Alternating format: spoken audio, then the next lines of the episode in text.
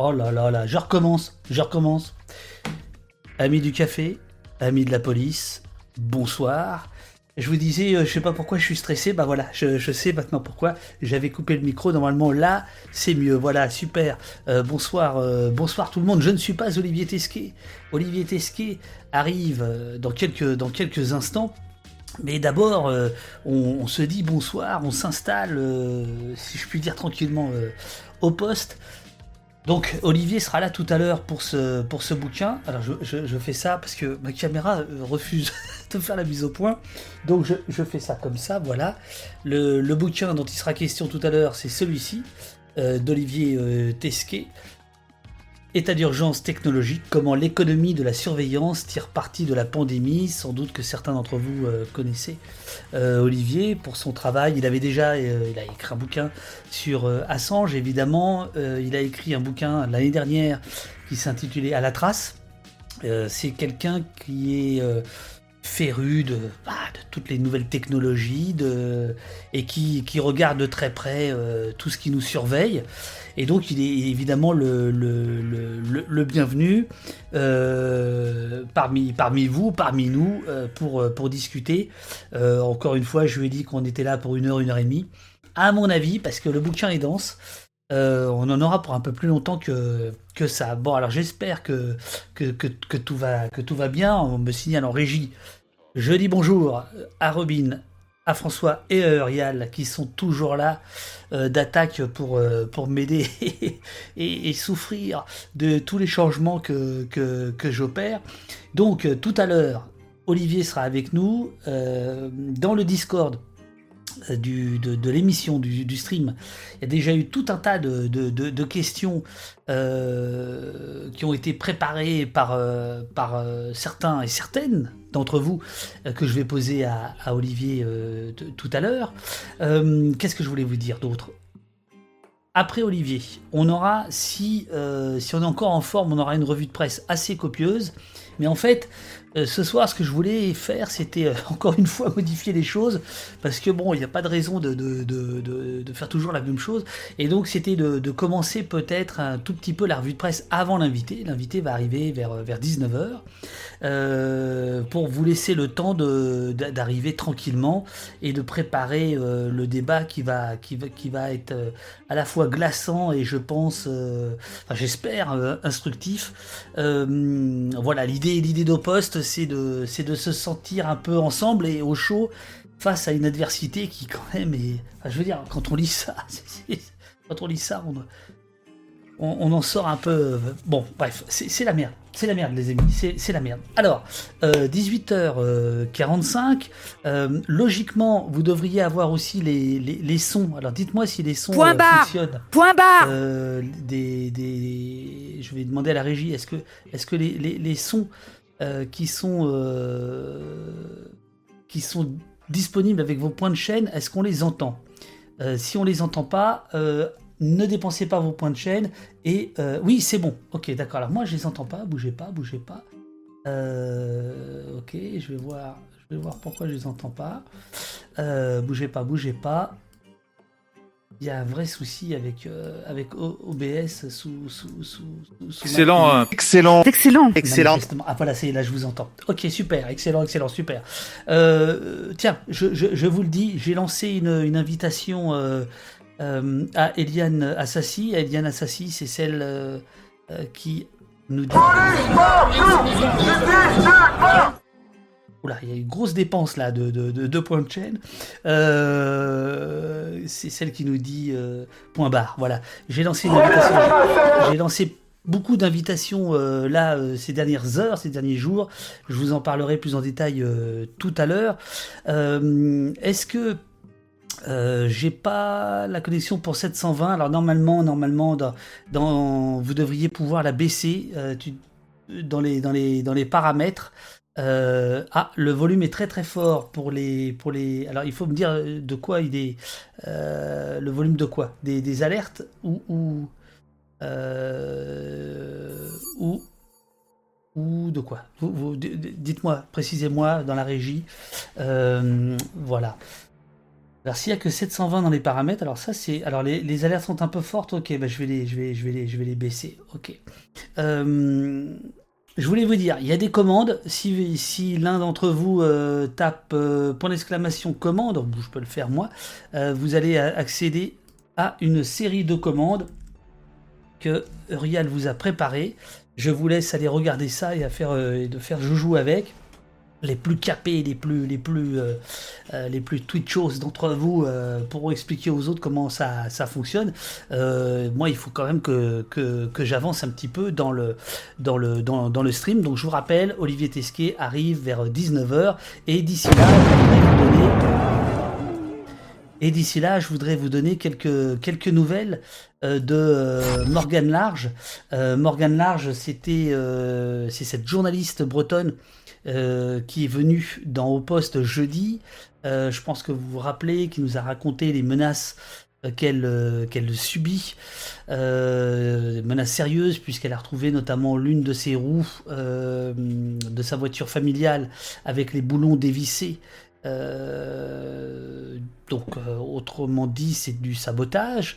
Euh, elle nous a parlé des insultes, des menaces qu'elle reçoit, etc. Eh bien, écoutez, il y a quelques jours, plus exactement hier, Le Monde, Le Monde a sorti un papier qui venait en sa en sa défense évidemment, euh, de Stéphane Foucard, qui est, Foucard, pardon, qui est chroniqueur au Monde, déboulonner une roue de voiture de la journaliste bretonne Morgane Large n'est pas un geste d'intimidation, mais une tentative de blesser ou de tuer. Je ne sais pas si vous vous souvenez, on, se disait qu'il fallait euh, que la presse euh, nationale s'empare de, cette histoire. Ben voilà, c'est fait. Et je pense que ça montre, si j'en crois le, nombre de retweets qu'il y a eu autour de, notamment de l'extrait de la, de, la vidéo. Rial vous met le, lien du papier de, du Monde. Je voudrais juste chercher un petit passage. J'en profite pour prendre une gorgée de café. Alors.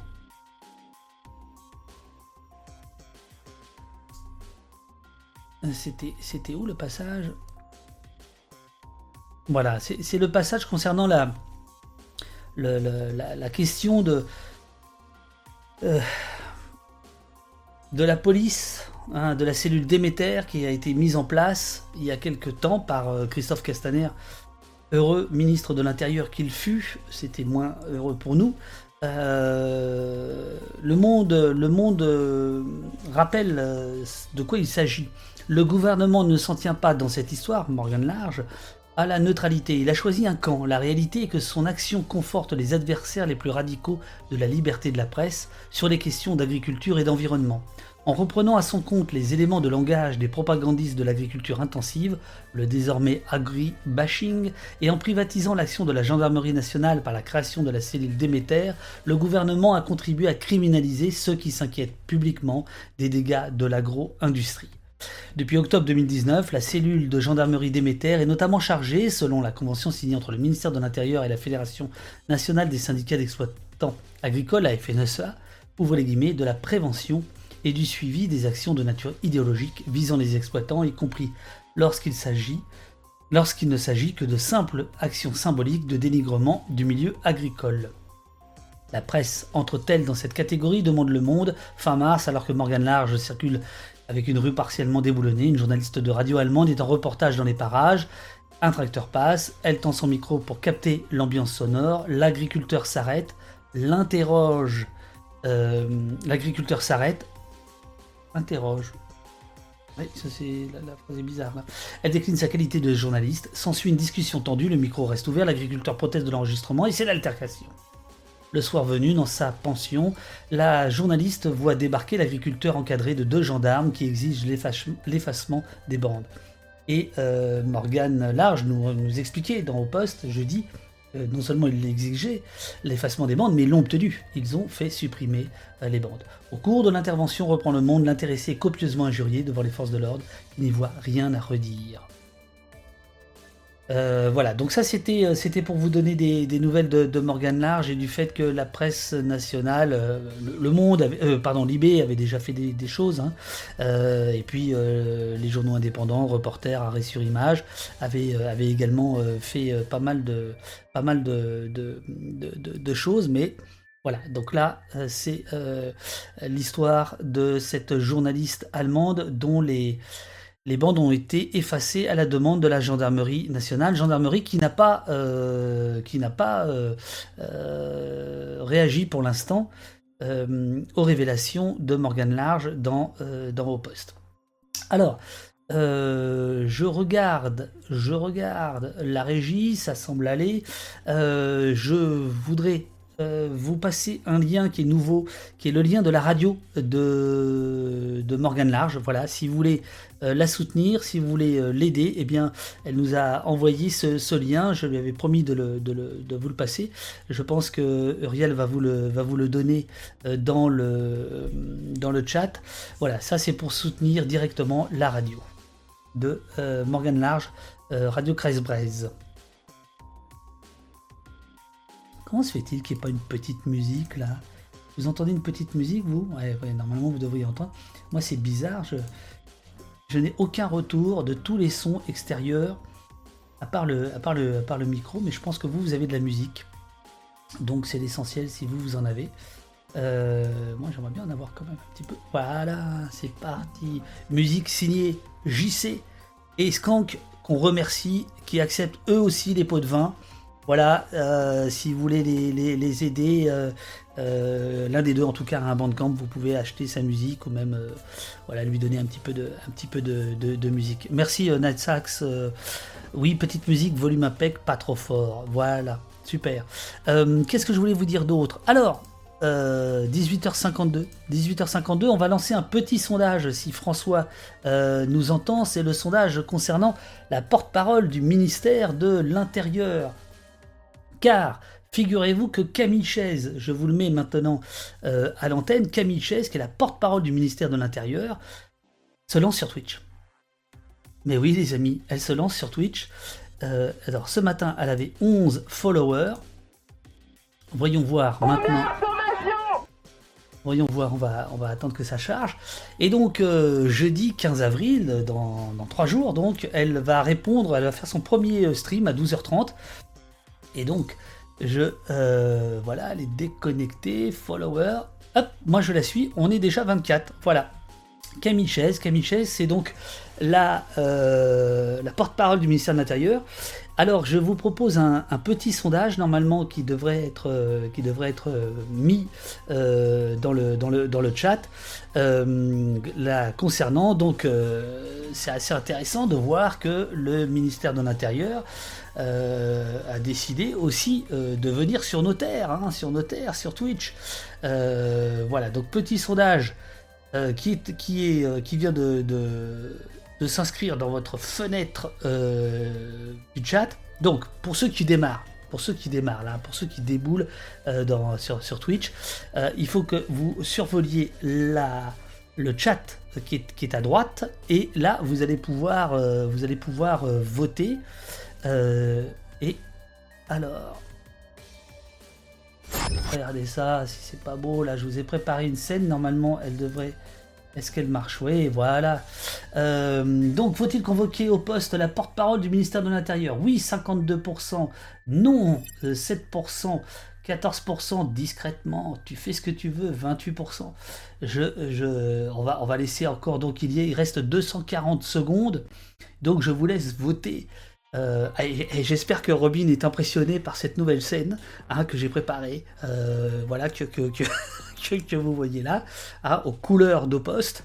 Euh, donc l'idée est de savoir est-ce qu'il faut que Camille Chaise soit convoqué.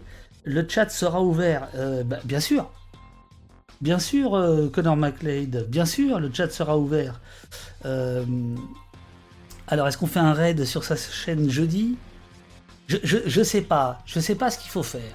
Est-ce que on fait un raid sur sa chaîne jeudi? Est-ce que euh, on hoste sa chaîne Est-ce qu'on la regarde chacun tranquillement puis on en reparle plus tard Ou faut-il la convoquer euh, dans, au poste? Je vous laisse encore 192 secondes pour euh, répondre. Alors pour ceux rupture de son? Ah merci Uriel. Comment ça rupture de son? Ramon propose de la regarder discrètement et débrief ici juste après.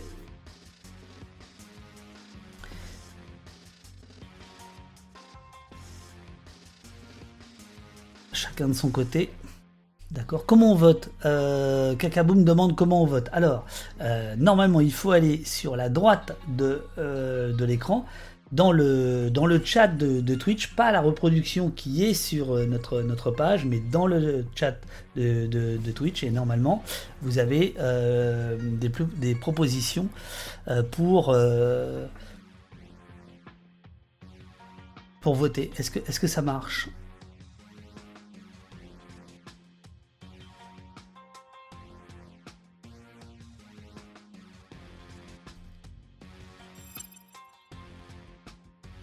Ah oui, bien sûr, bien Connor. Pour, le, pour, le, pour les mobiles, c'est en dessous. C'est pas, c'est pas de l'autre côté de l'écran, c'est pas de l'autre côté du téléphone, c'est en dessous. Voilà. Merci beaucoup à Canartitude qui explique bien comment il faut voter. Euh, il reste 108 secondes. Et je vous rappelle que Olivier Tesquet sera avec nous dans, dans, dans quelques instants. Alors j'avais aussi noté un, j'avais aussi noté un, Twitch euh, que je vais euh, que je vais vous euh, un tweet un tweet. Mais soit on le fait avant à la fin du sondage si Olivier n'est pas encore là soit on le fera après Olivier. Il s'agit de, de, deux frères qui ont été pris à partie par des policiers à Paris avec une phrase assez terrible donc, euh, on laisse le, sondage se, faire. Euh, je vous redonne euh, le, truc. Hein. c'est donc hier, hier, on apprenait par un bon dimanche de printemps que Save the Date, comme dit la porte-parole du ministère de l'Intérieur, je vous propose un nouveau rendez-vous sur Twitch.fr pour débattre et échanger sur l'actualité. Abonnez-vous à ma chaîne. Camille Chaise, voilà. Euh, bah écoutez, je pense que le, compte à rebours du sondage est, pratiquement euh, fait. Euh, j'ai une petite frayeur parce que moi le sondage ne s'affiche plus sur mon, sur mon écran. Je ne sais pas si vous. Ah ça y est. Il faut un petit, il y a un petit temps de, de latence, voilà. Alors, oui à 51%, tu fais ce que tu veux à 31%, 7% non et discrètement 12%. Euh, attention, il reste 13 secondes.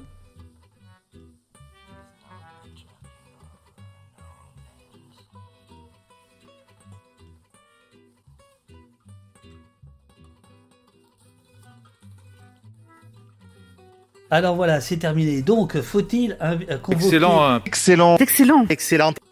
faut-il, faut-il convoquer euh, Camille Chaise dans au poste pour tout vous dire je commence à vous connaître, je l'ai déjà appelé ce matin. Alors l'invitation est passée. Euh, je lui ai dit mais vous venez sur, euh, sur mes terres là Qu'est-ce qui se passe? Moi je pensais bon voilà on pouvait les bon les laisser à Twitter. Non non ils viennent. Donc euh, donc l'idée, je, répondrai à Macno tout, tout, à l'heure. Voilà. Donc l'invitation est lancée et pour tout vous dire, nous attendons, nous attendons la réponse du cabinet du ministre. Est-ce que le cabinet du ministre va être d'accord? Que la porte-parole vienne ici Ah eh bien, euh, je, vous dis euh, la réponse au, prochain, euh, numéro.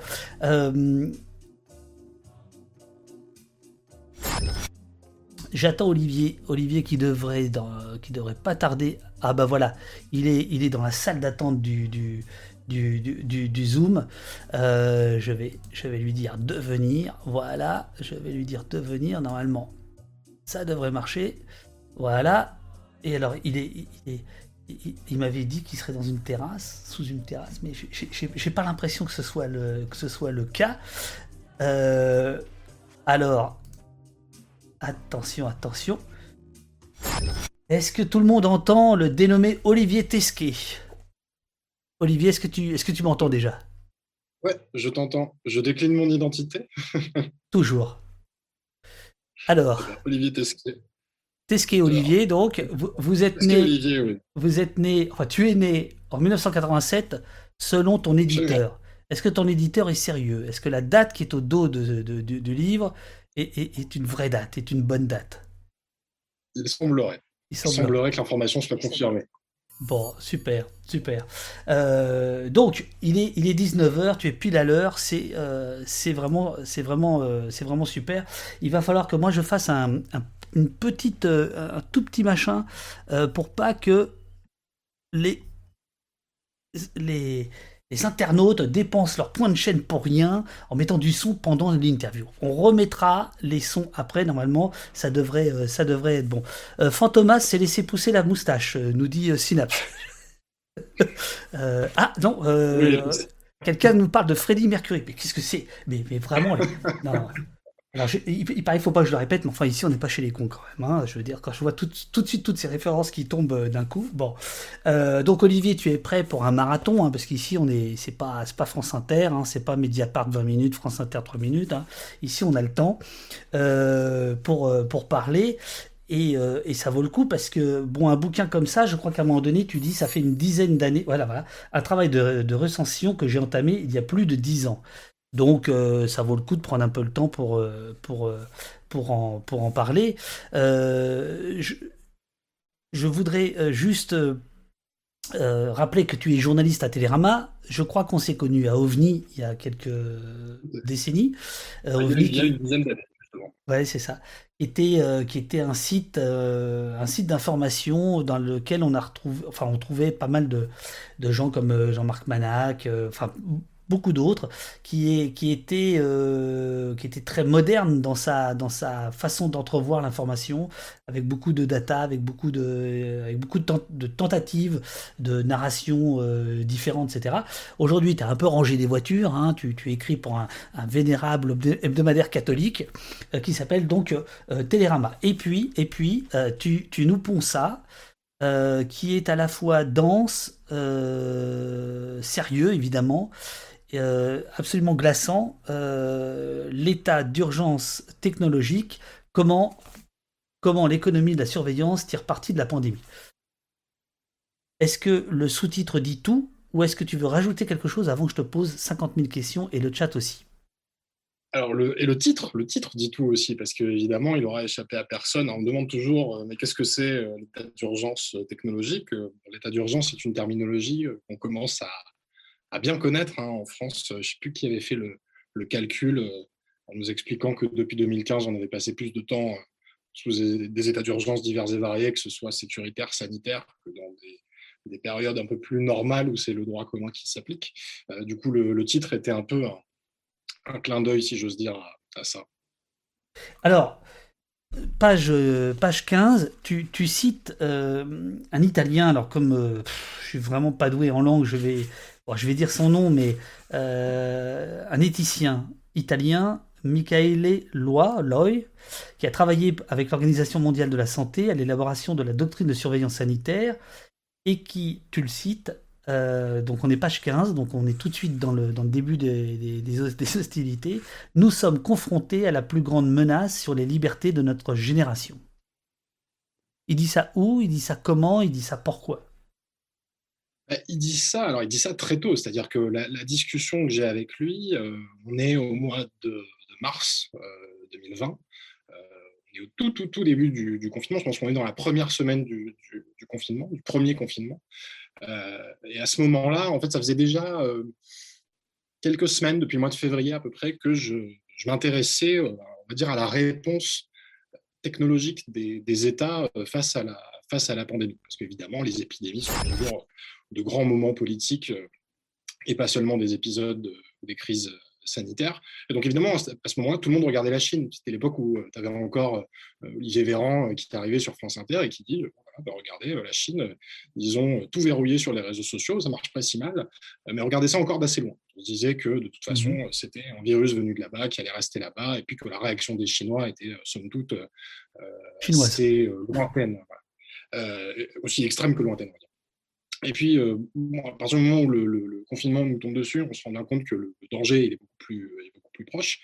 Et à ce, moment-là, c'est vrai que moi je me dis, bon, essayons de, poser un peu la situation. Et en fait, très vite, dès, la première semaine, je pense, du confinement, euh, et comme j'avais déjà commencé un peu ce travail avant, je me suis dit, je vais consigner. Je vais faire un, espèce de très long thread sur Twitter que j'ai dû abonder. On doit pouvoir le retrouver. Euh, le, le, thread que j'avais fait pendant le premier confinement où il y avait dû avoir, je sais pas, 280 ou 300 tweets, euh, tout pour tout. Et comment, et, comment tu fais pour pas le casser? C'est technique. Il faut pas se tromper. Le nombre de fois, dans, surtout le nombre de fois quand, quand, le, quand le, l'édifice grandissait, j'avais très peur à un moment de, supprimer euh, par erreur un tweet qui aurait été au milieu, tu vois, vraiment de casser le truc en deux. Donc non, j'ai fait très attention. très bien. Et euh, je me suis dit, je vais, voilà, je vais, je vais documenter en fait euh, toutes les occurrences un peu de, de, réponses technologiques menaçant les libertés dans tout un tas de pays. C'est vrai qu'à ce moment-là, ce qui m'a frappé tout de suite, il y a deux choses qui m'ont frappé assez rapidement, c'est de voir à quel point les outils qui étaient mobilisés très vite étaient des outils sécuritaires, des outils de police, qui étaient mobilisés, déjà parce que les dispositifs étaient les mêmes, parce que les entreprises étaient les mêmes, euh, parce que la rhétorique mobilisée, le vocabulaire était le même aussi. Hein, souvenir Macron à l'Élysée euh, qui nous dit qu'on est en guerre contre un ennemi invisible qu'est le coronavirus. C'est exactement la même chose que François Hollande ou Manuel Valls qui nous, disaient en 2015 qu'on était en guerre contre un ennemi invisible, le terrorisme islamiste. Donc il y a une vraie euh, continuité aussi là-dedans.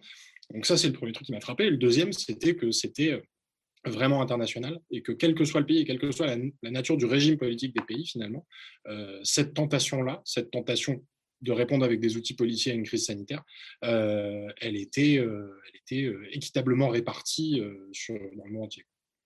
Tu, tu, tu, tu, dis notamment dans, le, dans, le, dans le bouquin, ce qu'on comprend, c'est que tu, tu nous mets en garde contre en fait la banalisation euh, de la surveillance technologique euh, qui passe comme un cheval de Troie au nom de la lutte euh, sanitaire, en fait, contre, contre, contre et, que, et que pour toi, tout ce qui est à l'œuvre, et on va y venir, et c'est, alors là, là, je vous dis, là, les, là, les enfants, là, prenez, soyez assis, hein, soyez assis, parce que c'est hyper flippant. Mais en gros, ce que tu dis, c'est qu'il y a une double banalisation. Et, la, première, c'est celle-ci. C'est-à-dire qu'en en fait, on nous fait croire que, pour évidemment pour notre bien-être, en fait, on nous, on, nous habitue euh, à une surveillance euh, généralisée, euh, massive, intensive, de chaque instant.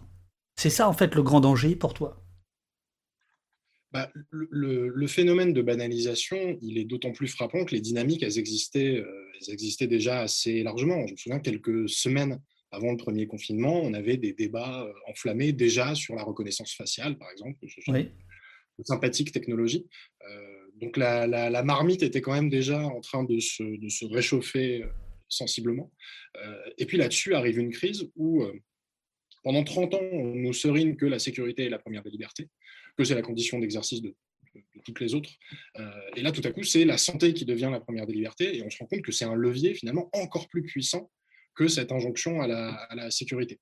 Euh, et donc, tous les, moyens sont bons, tous, les moyens euh, qu'on pourrait mobiliser sont bons pour lutter contre, contre l'épidémie.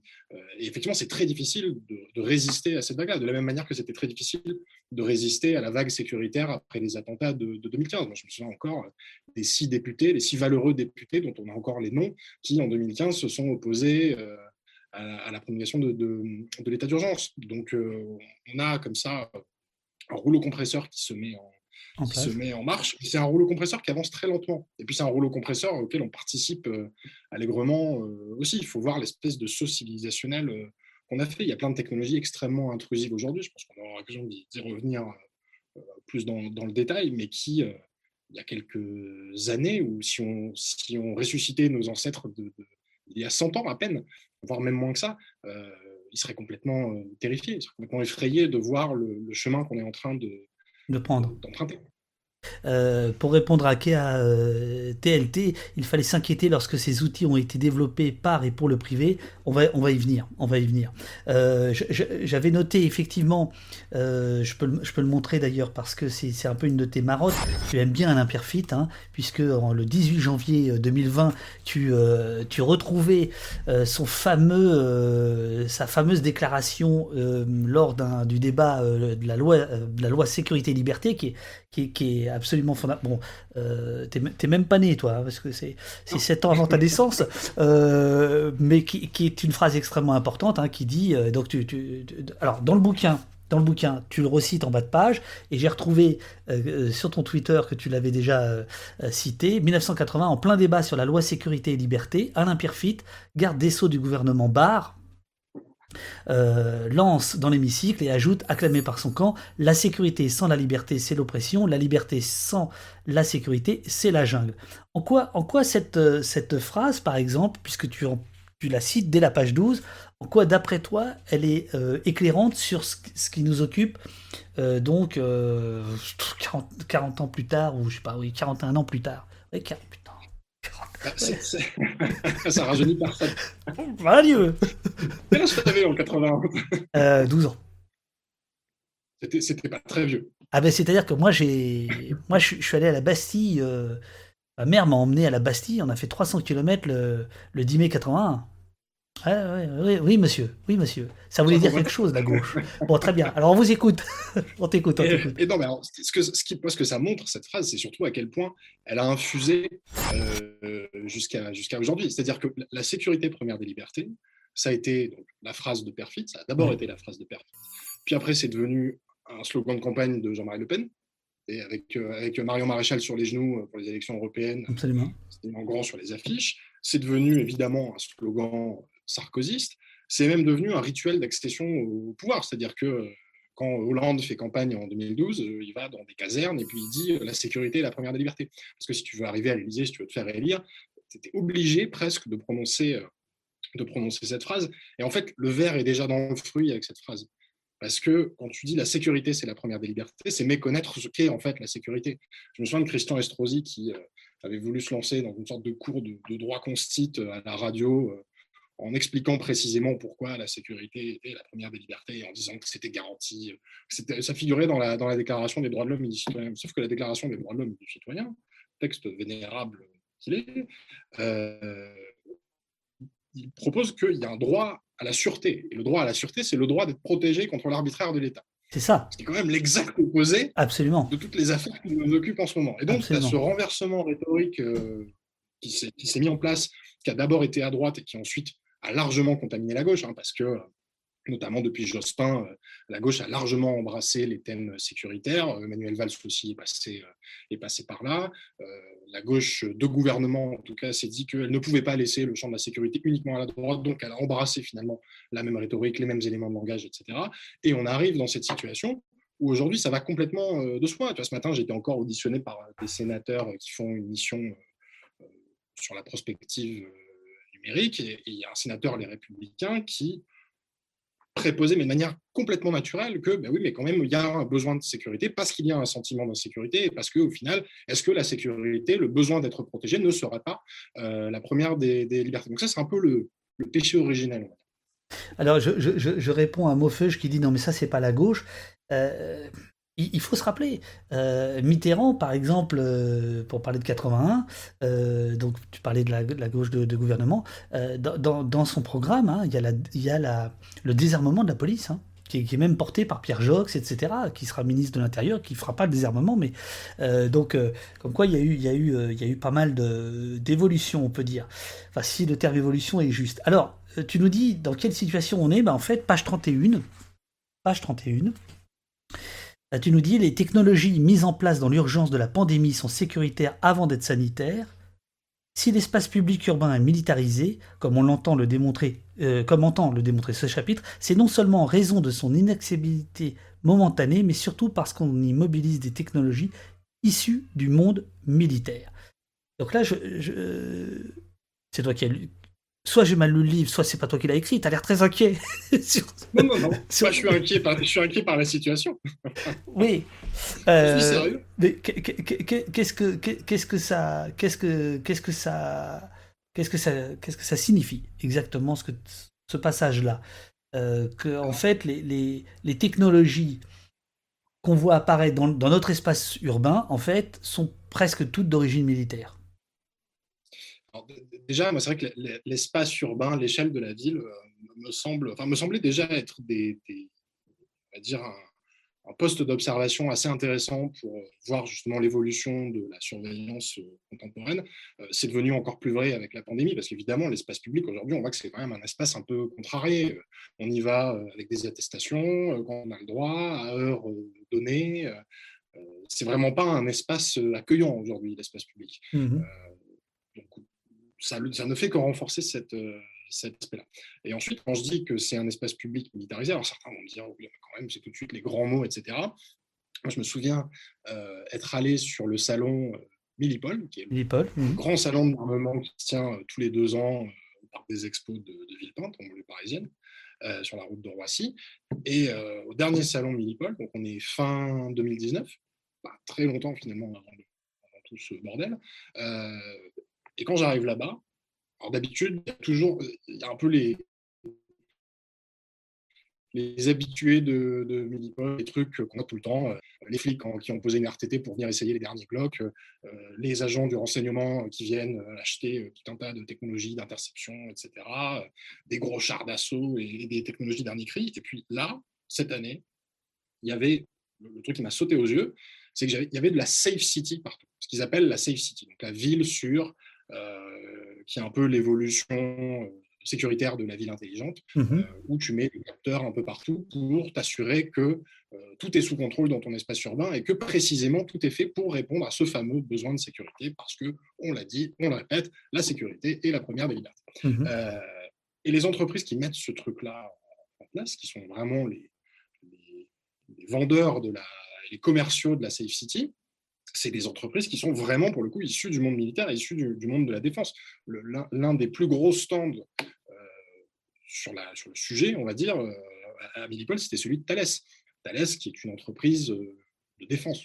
Il ne viendrait à personne l'idée de, de contester que, que Thales n'est pas issu du, du, monde militaire. Et donc, on voit qu'une entreprise comme celle-là passe un certain nombre de conventions avec des des, villes, en France ou à l'étranger, hein, parce que Thales bosse autant avec euh, Mexico qu'avec euh, Nice, pour ne citer que cet exemple-là, euh, pour mettre en place une série d'expérimentations et pour construire en fait la ville de demain. donc la ville de demain, le devenir urbain, s'écrit main dans la main avec des entreprises qui, la plupart du temps, vendent plutôt des équipements qui n'ont pas vocation à être utilisés pour ce genre de questions civiles, on va dire. Alors, je, euh, précisément, là, il y a dans le, dans le chat une, une discussion sémantique qui est en train de s'opérer, euh, parce que tu as dit Safe City, tu l'as dit rapidement, et donc euh, pour certains, ils, pensaient que tu parlais de Smart City. Et donc, effectivement, là aussi, il y a eu un glissement qui est justement très, très. c'est intéressant, bah, le, glissement, le glissement de la Smart City vers la Safe City, c'est très Donc, de la ville intelligente à la ville sûre ça. il y, a, pas mal de chercheurs qui commencent à s'intéresser à ces, questions-là, et c'est assez heureux d'ailleurs, parce que je pense que les sciences sociales ont beaucoup à dire de ce genre d'évolution. Et c'est vrai que pendant, alors à la fin des années 2000, euh, on, nous bassinait avec la Smart City. C'est-à-dire, on allait faire des villes intelligentes, on, rationalisait l'énergie, on optimisait les transports. C'était la, ville connectée euh, de demain, où tout était fluide, euh, qui était un peu des délires d'ultra riches pour ressembler un peu à Bienvenue à Gataka, mais c'était, euh, c'était ce qui était vendu un peu sur plaquette. Et ce qui a poussé d'ailleurs un certain nombre de pays à essayer de, de faire euh, germer euh, des, des, villes nouvelles au milieu de nulle part, que ce soit en Corée du Sud, dans des pays du Golfe, etc. Et puis bon, cette, cette utopie-là, qui était un peu une utopie, surtout pour ceux qui construisaient les Smart Cities, a un peu vécu. Et surtout, ça a été rattrapé par le marché de la sécurité. Quand même, un mmh marché spectaculaire, hein, tu es bien placé aussi pour le, pour le savoir. Euh, et du coup, le paradigme a complètement changé et on est passé de la, Smart City à la Safe City. Et là, tout à coup, ça ouvre le champ des possibles, pour les industriels notamment, euh, de, manière gigantesque, parce que des besoins en Safe City, on a dans le, la sous-préfecture de 15 000 habitants, on a même dans le village de quelques centaines d'habitants, parce que on va leur mettre en place un réseau de caméras de vidéosurveillance possiblement intelligente avec un centre de contrôle pour pouvoir regarder les images en permanence.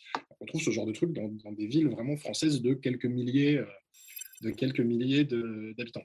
Donc ce marché de la, Safe City a des échelles beaucoup plus petites euh, que, la, que la Smart City euh, métropole ou mégalopole surconnectée.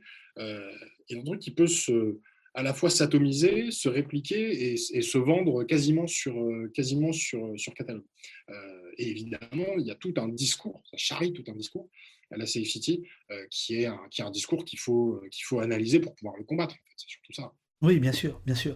Alors, je comptais démarrer par discuter avec toi de quelques entreprises dont tu, brosses le, portrait à la fois économique et, moral, si, je puis dire.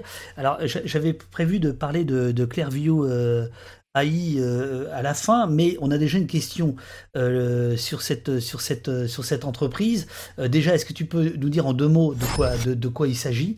Donc, Clearview, qui, qui, qui, est cette entreprise qui avait aspiré, je crois, 3 milliards de visages sur les, les réseaux sociaux, qui a donc bâti une base de données absolument extraordinaire, plus grande, 7 fois et demi, dis-tu, euh, plus grande que celle du FBI, euh, et qui aujourd'hui vend ses services. Euh, et alors, il y aura une question précise sur cette, sur cette entreprise-là, et puis après, on, je remonterai les autres entreprises. Alors, Clearview, c'est super intéressant parce que déjà, c'est la, la société qui a permis de démontrer qu'il y avait un lien, en tout cas, il y avait un, fil conducteur et, et, finalement un cheminement assez réduit entre le selfie que tu vas poster sur Instagram et le fait que tu peux te retrouver dans un fichier de police. Ça montre bien, parce qu'on me dit souvent, oui, mais c'est quoi la porosité au final entre une utilisation très quotidienne des réseaux sociaux et des usages policiers qui pourraient attenter aux, libertés Clearview offre le parfait exemple de ça. Alors, c'est un exemple américain, évidemment, il y a moins de systèmes, il y a moins de garde-fous et de protection que, chez nous, euh, mais c'est une entreprise qui a été montée finalement avec trois bouts de ficelle, et quand je dis trois bouts de ficelle, c'est quelques millions de, dollars, hein, ce qui aux États-Unis euh, pèse vraiment pas grand-chose. C'est une entreprise qui a été fondée dans un contexte assez particulier, puisqu'elle a été créée dans une chambre d'hôtel un peu arrosée en marche de la Convention euh, républicaine euh, de 2016. Euh, et quand même, il y avait déjà un positionnement assez assumé. Il y a un mec qui est, clairement un mec d'extrême droite dedans. Et puis surtout, chez Clearview, on retrouve un autre personnage qu'on retrouvera probablement un peu plus loin dans la conversation, qui est un mec qui s'appelle Peter Thiel. Peter Thiel, bien sûr. Peter Thiel, qui est le grand argentier conservateur de la Silicon Valley, euh, qui est euh, cofondateur de, PayPal, qui est au bord de, Facebook euh, et qui a contribué un peu à l'éclosion de, Clearview. Au passage, quand même assez hallucinant de se dire que quelqu'un qui siège au bord de Facebook a financé une boîte dont le modèle économique repose sur le fait d'aspirer de, manière possiblement illégale euh, des millions ou des milliards de, photos sur les réseaux sociaux, dont Facebook. Euh, et donc, une fois qu'ils ont. Il, les, a, il, les a aspirés d'ailleurs de, de, manière illégale en réalité, quand même. Parce que même s'il y a moins de garde-fous aux États-Unis qu'ici. Il y a des contentieux, il y a des contentieux aux États-Unis parce qu'une fois qu'ils ont fait cette base de données, quand ils fait avec cette base de données, ils se sont dit bah, on va la vendre. Évidemment, tu, tu, tu, construis une base de données de cette taille-là. Mmh euh, L'enjeu, c'est de pouvoir euh, monétiser son, utilisation. ils ont approché tout un tas de forces de police aux États-Unis, à l'étranger aussi. Euh, sauf que là, les procès sont en train de pleuvoir, notamment à l'étranger, mais il y a aussi des contentieux aux États-Unis, euh, pour savoir si l'entreprise a violé, la, loi. Il y a déjà eu des jugements qui ont été, qui ont été rendus. La police suédoise a interdit enfin la justice suédoise a interdit à sa police d'utiliser euh, Clearview, la justice canadienne a dit à peu près la, même chose, et aux États-Unis, il y a des procès qui, s'amorcent, et euh, alors a fait appel, il y a quand même un, sens du panache presque chez ces boîtes-là qui me sidèrent toujours assez, c'est de l'ubris, hein, vraiment, c'est qu'ils ont fait appel à un avocat plaider leur cause devant les, tribunaux. Euh, et ils ont choisi euh, l'avocat qui était l'avocat du New York Times euh, lorsqu'ils ont publié les Pentagon Papers dans les années 70. Donc là aussi, une espèce de renversement complètement fou. et il plaide au fait le, premier amendement pour justifier le fait d'avoir constitué cette base de données en, estimant que finalement, un l'enjeu de ce procès-là, ça va être est-ce qu'un visage est, considéré comme une donnée inaliénable qui t'appartient et qu'on ne peut pas te, peut pas te, retirer et t'enlever. Donc ça va être super intéressant à, suivre. Euh, mais l'exemple de Clearview montre effectivement très très bien à la fois la, privatisation de, fonctions de police, beaucoup de fonctions de police très intrusives, parce que la reconnaissance faciale, on parle quand même de contrôle d'identité permanent et général. Et en disant ça, je ne fais que paraphraser ce qu'on dit un colonel de gendarmerie qui avait écrit une Oh merde, c'était, je, l'avais noté. C'était le truc d'après. Je spoil pas, je dis rien du tout. non, non, très bien, très bien. Alors, attends, je, je, te coupe dans ton élan parce que tout de même, euh, la question qui était qui, qui t'est posée, il y en a, il y en a plein dans le dans, dans, dans le chat, euh, qui t'est posée par euh, Walsh, euh, c'est d'après BuzzFeed News, Clearview aurait des clients en France. Est-ce que tu aurais une idée de qui? Il me semble pas que tu parles de ça dans le bouquin. Euh, je, rappelle. C'est une... piste que j'ai creusée parce qu'effectivement, je me souviens avoir lu dans une enquête de, BuzzFeed que euh, la France était citée. Mmh euh, il y a un certain nombre d'autres pays qui étaient cités. Il y avait aussi un certain nombre de d'organismes, des associations de sport professionnel, par exemple, ce genre de choses, la NBA, ou ce genre de trucs qui étaient, qui étaient cités dans le papier de BuzzFeed. Et un certain nombre se sont défendus en disant on a juste fait des demandes d'échantillons, on va dire, pour tester. Euh, ils nous ont fait un brief commercial et on n'a pas, pas donné suite. Euh, moi, pour être tout à fait transparent, j'ai sollicité la CNIL à plusieurs reprises pour savoir s'il y avait eu une, enquête sur Clearview ou s'il y avait eu des plaintes. Pour l'instant, c'est un peu silence. Euh, mais si quelqu'un de la CNIL nous regarde et, a davantage d'informations sur le sujet, qu'il se manifeste, parce qu'effectivement, c'est une, c'est une question, même si en France, on y reviendra, mais le, la question de la, reconnaissance faciale n'est pas complètement tranchée. Donc, je ne sais pas si euh, une, collectivité euh, locale ou, une émanation de la puissance publique se risquerait aujourd'hui à faire appel à une entreprise comme ça, surtout avec le pédigré de, la boîte, hein, parce que Clearview, euh, c'est vraiment les bad guys. sur, l'échelle de 1 à 10, ils sont, un bon 8,5, je pense. Alors, je, voudrais qu'on fasse un détour par Israël qui est, après on reviendra aux États-Unis, qui est euh, un des pays euh, les plus en pointe, si je puis dire, sur ces, sur ces questions-là. Alors notamment, il y a cette entreprise qui s'appelle euh, Intellexa, dont je, je, peux dire un petit mot page 44 du, du, du, du, bouquin, il faudrait que je retrouve ça. voilà, à la faveur du coronavirus, Intellexa a décidé de se diversifier en développant une plateforme capable de suivre les moindres gestes d'une personne infectée en aspirant sans interruption ses données de géolocalisation. Vendu au gouvernement pour la modique somme de 8 millions d'euros, euh, le système est un copier-coller des outils liberticides écoulés le reste de l'année auprès des potentats africains ou proches orientaux qui s'en servent pour garder l'œil sur le moindre germe de contestation politique. Peux-tu nous dire euh, nous donner plus de détails sur cette entreprise euh, qui, euh, euh, qui n'est pas très loin de la France non plus, me semble-t-il. Effectivement, c'est une entreprise qui n'est pas très loin de, la France parce que donc, on, retrouve, c'est une sorte de consortium et on retrouve dedans un, ancien du renseignement israélien, comme à peu près systématiquement dès lors qu'il s'agit d'entreprises israéliennes, hein, parce qu'il y a une vraie porosité entre l'univers du, du, renseignement, notamment du renseignement électronique, hein, avec des unités 8100, 8200, et l'espèce de Silicon Valley euh, local. Euh, mais euh, avec Intellexa, on retrouve aussi une, entreprise que je connais bien, qui s'appelle Nexa, qui s'appelait avant Anesis, et qui a vendu des systèmes de surveillance à des pays aussi sympathiques que la Libye de Kadhafi euh, et l'Égypte du maréchal Sissi, ce qui lui vaut d'ailleurs euh, d'être poursuivi en justice par l'Office euh, de, lutte contre les crimes contre l'humanité. et c'est une entreprise, enfin c'est un consortium d'entreprises, on va dire, qui est basé à, qui est basé à Chypre. Alors, ça a un peu fait pchit leur affaire pour une raison assez simple, c'est qu'en fait, l'Israélien en question euh, vivant à Chypre a été soupçonné par les autorités chypriotes d'utiliser, ils vendent aussi Intellexa, une sorte de, van, euh, c'est le van de l'agence touriste, mais version 2021, des paraboles et des machins pour, euh, pour intercepter du Wi-Fi, infecter des téléphones, etc. et les, autorités chypriotes le soupçonnaient d'avoir utilisé ce van-là à des fins d'espionnage. Évidemment, ça ne leur a pas beaucoup plu. Il a été entendu par la police, gardé à vue, etc.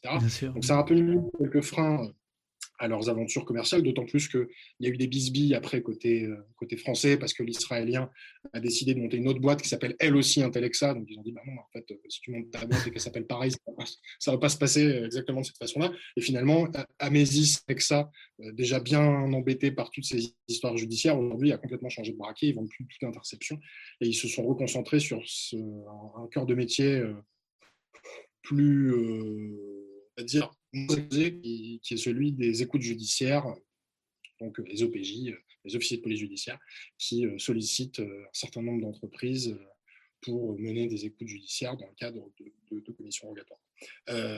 mais cette entreprise-là est une, une parmi beaucoup d'autres.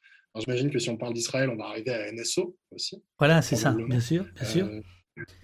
Alors NSO, c'est un gros, gros, gros, gros morceau.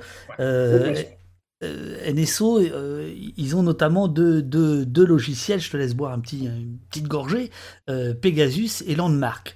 ça, ça, passe page 51. Et là aussi, hein, tu nous dis NSO veut lisser son image. C'est ici que la crise sanitaire lui offre les coups des franches pour se racheter une conduite en passant de la clandestinité à la lumière. Donc ça, c'est important à la fois nous dire quels sont les outils euh, plus que controversés que NSO avait mis en place et comment aujourd'hui, grâce à la lutte contre le Covid, cette entreprise se, fait, une, petite beauté. quoi. Exactement. Ah, c'est un peu le, toilettage de, printemps parce que NSO, pour la situer rapidement, donc entreprise fondée en euh, Israël, euh, évidemment assez proche des services, des services de, renseignement, eux, leur cœur de métier, en tout cas jusqu'au Covid, c'était de vendre donc un logiciel espion qui s'appelle Pegasus euh, à tout un tas de pays, pas toujours les plus amis euh, de la démocratie, afin de surveiller un certain nombre de personnes. on parle d'une technologie qui est assez onéreuse, hein, alors qu'ils vendent des packs d'infection. C'est-à-dire que il euh, y a des gens qui achètent des faux followers sur Twitter et puis il y a des gens qui achètent des, packs d'infection pour rentrer dans des téléphones. Euh, parmi leurs clients, on peut citer notamment l'Arabie Saoudite parce qu'il y a une très forte suspicion mmh que NSO ait surveillé et infecté l'entourage de Rashoggi euh, avant qu'il se fasse découper dans l'enceinte du consulat saoudien à, Istanbul. Les suspicions sont allées jusqu'à ce que en fait, deux rapporteurs spéciaux de l'ONU euh, nomme clairement euh, NSO comme euh, ayant, ayant affecté le téléphone de ces personnes. Ils ont aussi vendu au gouvernement mexicain qui s'en est servi non pas pour surveiller les cartels, mais pour surveiller les journalistes qui enquêtaient sur les cartels. Absolument. y compris la famille d'un journaliste assassiné qui s'appelle Javier Valdez. Euh, donc c'est une entreprise qui, qui, vend. Euh, alors ils vendent aussi à des pays de manière un peu plus discrète. Les Belges achètent ça pour surveiller les islamistes chez eux, les Indiens pour surveiller les Naxalites. C'est souvent utilisé à des fins d'antiterrorisme, mais on voit bien que dans un certain nombre de pays, ça peut être très utile pour surveiller des opposants politiques, des journalistes, des militants des droits humains, etc. etc. Euh, donc évidemment, c'est une entreprise qui, en raison de son activité, et de l'argent qu'elle brasse, hein, parce que c'est une entreprise qui euh, vaut à peu près un milliard, euh, d'euros. Euh, donc elle domine de la tête et des épaules ce, petit secteur qui prend du poids de, de, de, l'offensif, on va dire, on appelle ça comme ça, de, l'infection. il y a d'autres entreprises israéliennes avec des noms sympathiques comme Candiru, qui tire son nom d'un petit poisson amazonien qui remonte dans l'urètre. Euh, une terminologie tout à fait sympathique. oui, euh, non, non, mais, non, attends, cela dit, euh, on parlera tout à l'heure de Palantir, il y a, il y a quand même une forme d'ingéniosité dans certains noms hein, qui sont trouvés. Ils se donnent, non, ils se donnent, ils se, donnent, du mal, les gars. Ils se donnent du mal. ils se donnent du mal pour trouver des noms qui, sont, qui, sont, particulièrement inquiétants et après ils viennent te dire je comprends pas pourquoi ma, ma boîte a si mauvaise réputation ou je comprends pas pourquoi on entretient toutes ces légendes urbaines. Oui, parce qu'en plus ils, ils, aimeraient, ces boîtes aimeraient être aimées et c'est là, là où c'est saisissant dans ton, dans ton bouquin, c'est qu'on comprend que euh, d'une certaine manière, le tracé, le, contact tracing, tracer euh, euh, l'humanité en ce moment au nom légitime de la lutte contre le, le, Covid, en fait, ça leur permet justement d'apparaître les uns et les autres comme des chevaliers blancs, comme des gens qui veulent notre bien, qui veulent qu'on soit en bonne santé, etc. Et, et c'est le tour de passe-passe, quoi, auquel on est en train d'assister, on participe plus ou moins. On va parler après de, notre, de nos participations. J'en profite parce que je vois qu'il y a Veuve Chico. Alors Veuve Chico, c'est une des toutes premières abonnées de la chaîne. Mille merci à elle. J'ai vu tout à l'heure qu'il y avait Unexpected qui avait pris un abonnement de deux mois. Bravo, bravo, bravo. pourquoi je dis ça? Oui, parce qu'elle s'inquiète, parce qu'elle a posé plein, plein de questions sur le Discord. Elle ne les voit pas là mais qu'elle se rassure. C'est des questions plutôt philosophiques que je garde pour après. Là, pour l'instant, on met la table, euh, on essaie de voir euh, qui, euh, qui fait quoi, qui surveille tout ce qui nous arrive. une petite question quand même en, passant, même si ça n'est pas des questions de, lutte contre le, contre le Covid et et de surveillance, mais il y a, y a, y a Jean-Luc qui te dit, enfin qui nous dit euh, que les euh, EMC catchers sont déjà en utilisation officieuse depuis au moins 5 ans. Alors je pense que c'est plus que ça. Est-ce que tu peux nous dire deux mots sur cette technologie, Olivier, que, que j'imagine que tu connais Tout à fait. Alors je, finis juste sur NSO quand même. Pardon, excuse-moi. non, non, mais c'est pas grave, t'inquiète. Euh, on a du temps, c'est bien. Absolument. Et du coup, NSO donc, a cette activité euh, d'infection de, de, de, téléphone ultra agressif où tu reçois un lien WhatsApp euh, vérolé, tu cliques dessus et une fois que tu as cliqué dessus, c'est terminé, ils ont accès à tout. Euh, euh, et quand le Covid est, arrivé, euh, tu, disais que ces entreprises profitent de la période pour se refaire une virginité, mais en plus, elles sont vraiment persuadées d'être du bon côté de l'histoire. C'est-à-dire que tu, les écoutes, les dirigeants de NSO comme les dirigeants de Palantir, ils t'expliquent que euh, leur rôle du bon côté de la barrière, c'est d'aider les pays à vaincre le, coronavirus. Et donc, qu'a fait NSO quand le Covid est arrivé? Ils ont mis en place un nouvel outil une sorte de, de, tableau de bord qui permet d'affecter toutes les personnes, les citoyens, d'un indice de contagiosité. Et la note est modifiée en fonction de tes, tes habitudes, de ton. Ah, mais ça, c'est dément etc., etc. Alors au passage, on a d'ailleurs appris euh, qu'ils avaient, eux, ils avaient dit on utilise des données bidons, enfin, c'est des, fausses données générées, c'est juste pour faire une démo, sauf qu'en fait, c'est avéré qu'ils avaient utilisé deux véritables données, deux véritables, deux véritables personnes. Euh, le ministre de la Défense israélien est allé faire leur retable jusque sur Twitter, on va regarder, c'est génial. Euh, le rayonnement d'Israël qui se sert vraiment de ces outils-là, de outils-là comme un outil diplomatique hein, en plus. Hein. C'est Israël pour eux le, le, soft power passe vraiment par là, y compris ça permet de renouer le dialogue avec des pays avec qui ils n'auraient jamais discuté, quand on se dit quand même que euh, Israël est, quand même pas loin de vendre ce genre d'outils à des États qui reconnaissent à peine sa légitimité, c'est quand même assez, assez dingue. Euh, et NSO a des marchés comme ça, tout un tas de, pays, y compris des pays occidentaux, avec des fortunes diverses, hein, entre un argument marketing et la réalité, il y a, évidemment un, pas, euh, mais c'est très frappant de voir à quel point ils se sont servis de ce, de ce, de ce moment-là pour se refaire une, virginité.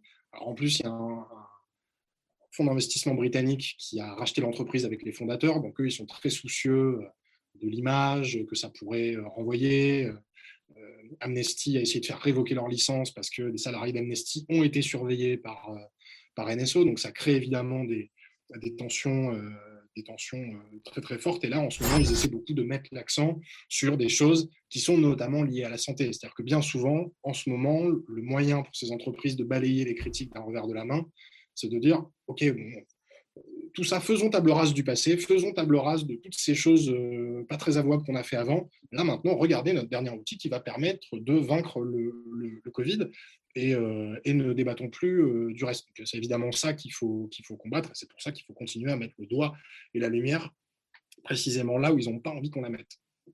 Euh, alors, est-ce, que tu veux répondre à, Jean-Luc ou pas sur, les, sur, les IMSI, alors sur, les, sur les IMSI catchers, la loi renseignement de, 2015, âprement débattue à l'époque, est, est venue justement autoriser les services de renseignement à utiliser ces, ces catchers. En, dotation, euh, aujourd'hui, euh, il n'y en a pas beaucoup entre les services de renseignement et la... Donc les IMSI catchers, c'est des, petites mallettes ah. C'est une mallette plus ou moins grosse, hein, ça dépend de la puissance du, signal, euh, qui crée un... C'est une fausse antenne relais, en fait. C'est ça. présenter les choses le plus simplement possible, c'est tu vas être sur ton téléphone, tu vas, être l'impression, tu vas avoir l'impression d'être connecté à ton réseau normal, sauf qu'en fait, tu es connecté à une fausse antenne relais et qu'à partir de là, on peut aspirer, euh, on peut aspirer les, informations, on peut aspirer, ton, on a ton numéro, ton identifiant unique, et donc ça peut permettre, dans des enquêtes, bah, notamment dans, dans, l'antitéro, euh, de, d'identifier des personnes et de pouvoir les, et de pouvoir les, surveiller. Mais ce qui était intéressant avec les catchers, mais c'est souvent le cas en fait avec les, technologies sécuritaires, reparlera sûrement un peu plus loin, c'est que dans la quasi-totalité des cas, ces, technologies sont déjà utilisées. Il y a des usages préexistants, et ensuite la loi a pour fonction de blanchir ces usages. C'est-à-dire que là, on l'a vu avec la PPL sécurité sur, sur les drones. Darmanin lui-même nous a expliqué que le cadre légal n'était pas stabilisé, ce qui veut dire que c'est une manière assez pudique de dire qu'on euh, est un peu sur des sables mouvants. Euh, et à l'époque de la loi renseignement, moi je me souviens de Jean-Jacques Urvoas, qui était président de la commission des lois, qui était rapporteur du texte, euh, qui n'était pas encore garde des Sceaux à l'époque, et qui nous disait, pour devenir une démocratie mature, on a besoin d'un grand texte sur le renseignement, donc qui autorise l'utilisation de toutes ces techniques très intrusives, dont les IMSI catchers, afin que on soit une démocratie mature et, que ces, ces, armes, enfin, ces, ces outils ne soient plus dans l'alléalité il appelait ça des, dispositifs et des outils allégaux. Je veux bien, c'est des outils illégaux, du coup. Oui, c'est ça. Euh, et, la loi renseignement est arrivée et est venue border ces, usages. Et, donc, quand les usages précèdent évidemment le droit, bah, on peut s'interroger sur la fonction, euh, notamment du Parlement, qui n'a plus pour vocation que d'être euh, le tampon pour valider des choses qui en fait existaient. Oui, oui, d'ailleurs, on l'a vu notamment avec les sénateurs hein, qui, ont bien, bien clairement dit qu'ils étaient là pour euh, faire du droit robuste, hein, pour, euh, pour faire en sorte que euh, ça tienne la route. Si la loi devait être examinée, ce qu'elle sera a priori au Conseil constitutionnel, etc. Mais justement, j'ai beaucoup pensé à la loi sécurité globale en lisant ton, ton bouquin, on, voit, on le voit à l'écran, parce que je me suis dit, mais au fond, est-ce que entre les dangers que tu es en train de nous décrire ici, avec qui, dans, leur, dans, leur, volume, dans leur précision, est-ce que finalement la loi sécurité globale, c'était pas de la petite bière? Là, je me fais l'avocat du diable, j'adore ça. Euh, mais finalement, on se, bagarre sur des choses euh, qui sont un peu, euh, non pas d'arrière-garde, parce que, par exemple, il y a la question du drone, etc. Mais d'un côté, on, se bagarre par rapport au drone, mais de l'autre côté, on voit des entreprises qui ont des moyens absolument considérables, qui sont en train, à travers le coronavirus, d'infiltrer les États en disant mais regardez, euh, servez-vous de nous, on va parler de Palantir parce que je trouve que c'est le, très bon exemple. Euh, est-ce que, est que toi, quand il y a eu les débats sur la loi sécurité globale, je te parle pas de l'article 24, c'est bon, on en a parlé ici comme ailleurs beaucoup, mais globalement, est-ce que tu te dis on est en, retard d'un train ou au contraire tu dis non, euh, c'est important de s'arrêter sur des choses comme ça parce que c'est là que la loi se fait et que, euh, bah, voilà, qu'on doit être présent sur ces questions-là je, pense que c'était c'était pas de la petite bière, mais c'était probablement l'apéritif. Après, je pense que c'était très important euh, qu'il y ait une mobilisation sur ce sujet-là, qu'on en parle beaucoup. Euh, qu'il y ait eu des milliers de gens qui soient descendus dans la rue sur un sujet de liberté publique. Euh, alors, je ne suis pas euh, très vieux, mais je n'ai pas de souvenir de mobilisation de cette envergure-là depuis à peu près la, mobilisation contre le fichier Edwige il y a un peu, plus de, un peu plus de 10 ans, qui lui aussi avait coalisé contre lui, Edwige qui ambitionnait de ficher les opinions politiques et syndicales des Français depuis 13 ans. et à l'époque, c'était associations euh, de citoyens, syndicats de magistrats, société civile, tout le monde était vraiment contre le texte, un, certain nombre de, politiques aussi, euh, de plusieurs euh, bords différents. et là, on a retrouvé un peu ça. Donc je pense que c'est très important quand même d'avoir ces moments de, de, friction démocratique assez nécessaires pour débattre de, ces, de ces outils-là. Après, sur la question de savoir si on est en retard, Attends, juste un truc, parce que euh, sur le retard, on va y venir, mais euh, Edwige, il faut quand même rappeler ce que c'était. C'était la constitution de, de, fichiers croisés. Euh, c'était, oui, il y a 10-12 ans. et donc, il y avait eu une mobilisation autour de ça. dans mon souvenir, dis-moi si je me gourre, mais en fait, Edwige n'avait pas pu passer, mais finalement, c'est passé sous un autre nom. C'est ça. C'est-à-dire qu'en fait, à l'époque, le, projet a finalement été abandonné, parce que de la fronde était. Il n'y a pas eu de réécriture article 24 cette fois. OK, on oublie complètement.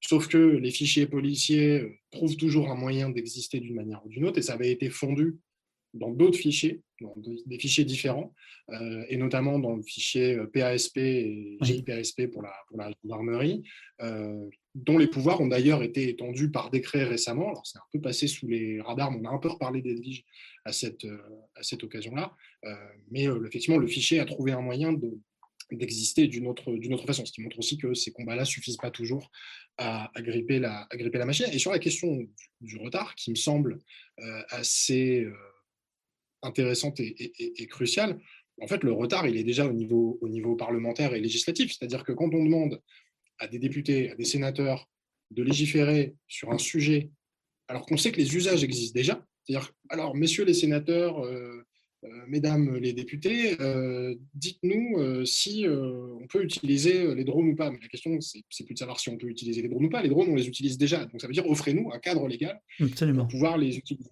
Ça veut dire qu'on élimine d'office de la table la possibilité de dire non, on ne veut pas de ces technologies. problème qu'on a avec les drones, problème qu'on a eu avec un certain nombre d'outils à leur renseignement, problème qu'on aura demain avec la reconnaissance faciale aussi. On y, reviendra. Et donc, effectivement, on se retrouve à combattre sur des choses qui existent déjà, qui sont déjà là, euh, qui, pour reprendre euh, la terminologie effrayante que j'ai entendue dans la bouche d'un industriel, sont des technologies qui ne peuvent pas être désinventées. pire que ça, puisqu'elles ne peuvent pas être désinventées, il faudrait nécessairement euh, s'en servir.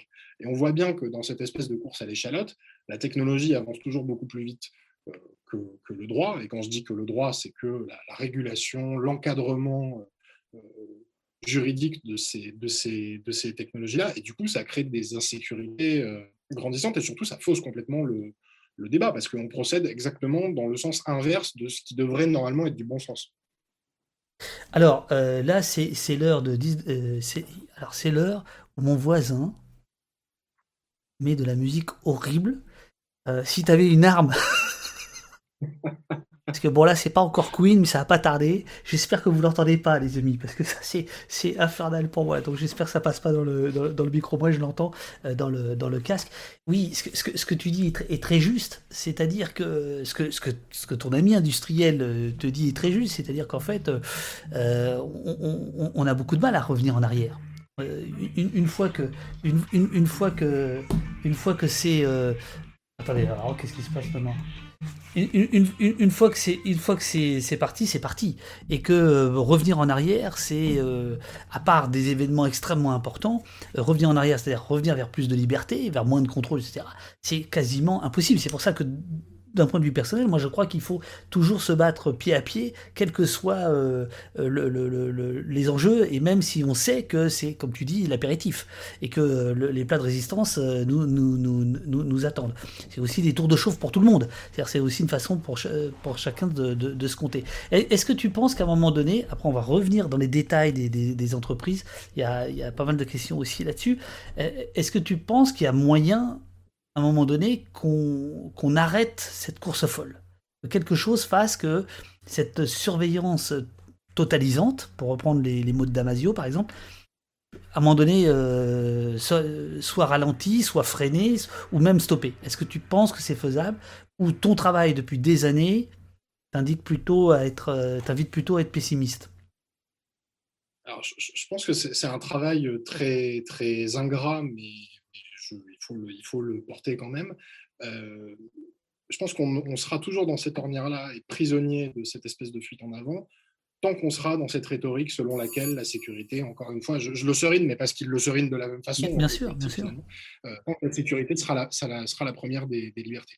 Euh, parce que quand on dit ça, quand on vit du coup dans des crises permanentes, on voit bien que les crises, quand même, maintenant, qu'elles soient politique, euh, qu'elle soit sanitaire, euh, qu'elle soit économique, elle se succède quand même à une cadence assez folle. Et donc, puisque on est dans une crise permanente, avec des menaces en permanente recomposition, que ce soit euh, les gilets jaunes hier, le virus aujourd'hui, je ne sais quoi d'autre demain, il faut en permanence avoir des outils pour, pour gouverner. Et quand on a, on le voit aujourd'hui dans les démocraties libérales et on le voit en France, quand on a des institutions qui sont en crise, les deux outils qui restent à la disposition des États pour gouverner, c'est la technologie et la force. On a vu les deux. Euh, on voit d'ailleurs aussi comment la technologie peut se mettre au service euh, de la force, mais du coup, on est dans un contexte et dans une situation où le pouvoir, pour se consolider, pour se maintenir, pour préserver la rente de son pouvoir, euh, est obligé d'être dans cette, dans cette fuite en avant technologique. Et en plus, cette fuite en avant se nourrit d'objectifs industriels qui sont, eux, un peu plus court-termistes et qui consistent à dire euh, on s'est déjà fait damer le pion par les grandes entreprises américaines, euh, on n'arrivera pas à faire le Google ou le Facebook européen, on est coincé entre la superpuissance américaine et la superpuissance chinoise, on va être un nain technologique, mais regardez, on a des entreprises françaises qui font de la biométrie, il faut réussir à les faire exister, et donc il faut qu'on le fasse parce que si c'est pas nous, ce sera, ce sera nos rivaux, ce sera nos voisins, etc. donc ça renforce là aussi un peu encore cette injonction à utiliser à peu près toute technologie euh, existante, en tout cas à l'expérimenter. Alors, il y a des, questions dans le chat sur est-ce qu'on va aborder euh, Stop Covid, etc. Oui, dans une autre, euh, un peu plus tard, là, pour l'instant, on fait le, panorama euh, aux États-Unis, en Israël et ailleurs, et ensuite on va venir, à la France. Donc évidemment, on va, parler de ça. Euh, il y aura pas mal de, questions. Donc les questions, sachez-le, chers amis, sont remontées dans un canal secret de notre Discord euh, par Uriel et, François. Et donc on va vous répondre. Mais là, on essaie de, tenir un petit peu la, conversation. Mais toutes les bonnes questions seront posées à, Olivier tout à l'heure sans faute. Euh, qu'est-ce que je voulais dire? Euh, Palantir. Palantir. Palantir, c'est la plus vieille euh, société du genre, me semble-t-il, hein, puisqu'elle est, née il y a très longtemps, au début des années 2000. Donc là, tu avais 20 ans, hein, si j'en crois la, biographie. Qu'est-ce que tu peux nous en dire de, Palantir que les gens ne connaîtraient pas, ou même, juste une présentation rapide de cette société? Alors Palantir, ce qu'on se disait tout à l'heure sur euh, les noms sympathiques, donc Palantir euh, tire son nom euh, d'une pierre elfique du Seigneur des Anneaux qui permet de tout voir tout le temps.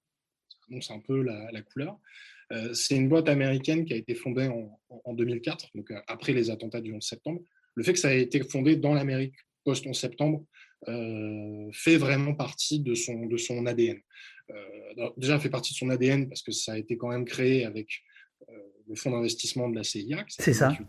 C'est ça. On est un petit coup de pouce euh, financier. Alors aujourd'hui, ils nous disent oui, mais bon, Iqtel, il, il finance tout un tas euh, d'entreprises. C'était une mise initiale. Ça ne veut pas dire qu'on euh, est un sous-traitant de la, de la CIA. Je note que Peter Thiel, un jour, a dit que ce n'était pas Palantir qui travaillait pour la CIA, c'était la CIA qui travaillait pour Palantir. On voit le, la, façon dont il voit les choses. et donc, au départ, Palantir a, d'abord euh, démarché les services de renseignement américains euh, où la communauté du renseignement est pléthorique. Hein. Chez nous, on a euh, gros trois services de renseignement, avec les douanes. Mais on a la DGSE pour l'extérieur, l'ADRM, qui est la direction de renseignement militaire, plus les, plus les, douanes. aux États-Unis, il y a 17 agences de renseignement. Donc, ça fait pas mal de clients potentiels. ils ont démarché tout un tas de forces de police aussi, avec une promesse assez simple, finalement, et deux outils. Alors à l'époque, les, deux logiciels s'appelaient Gotham et Metropolis. Euh, maintenant, c'est Gotham et Foundry. Euh, Gotham, qui est le logiciel à destination des forces de l'ordre, renseignement, police, etc. Alors pendant que tu parles, je suis en train de mettre le magnifique site internet de Palantir. Euh, et donc de son programme Gotham, qui est absolument très très très joli, hein, qui est donc un, un système d'aide à la décision pour, pour les gouvernements.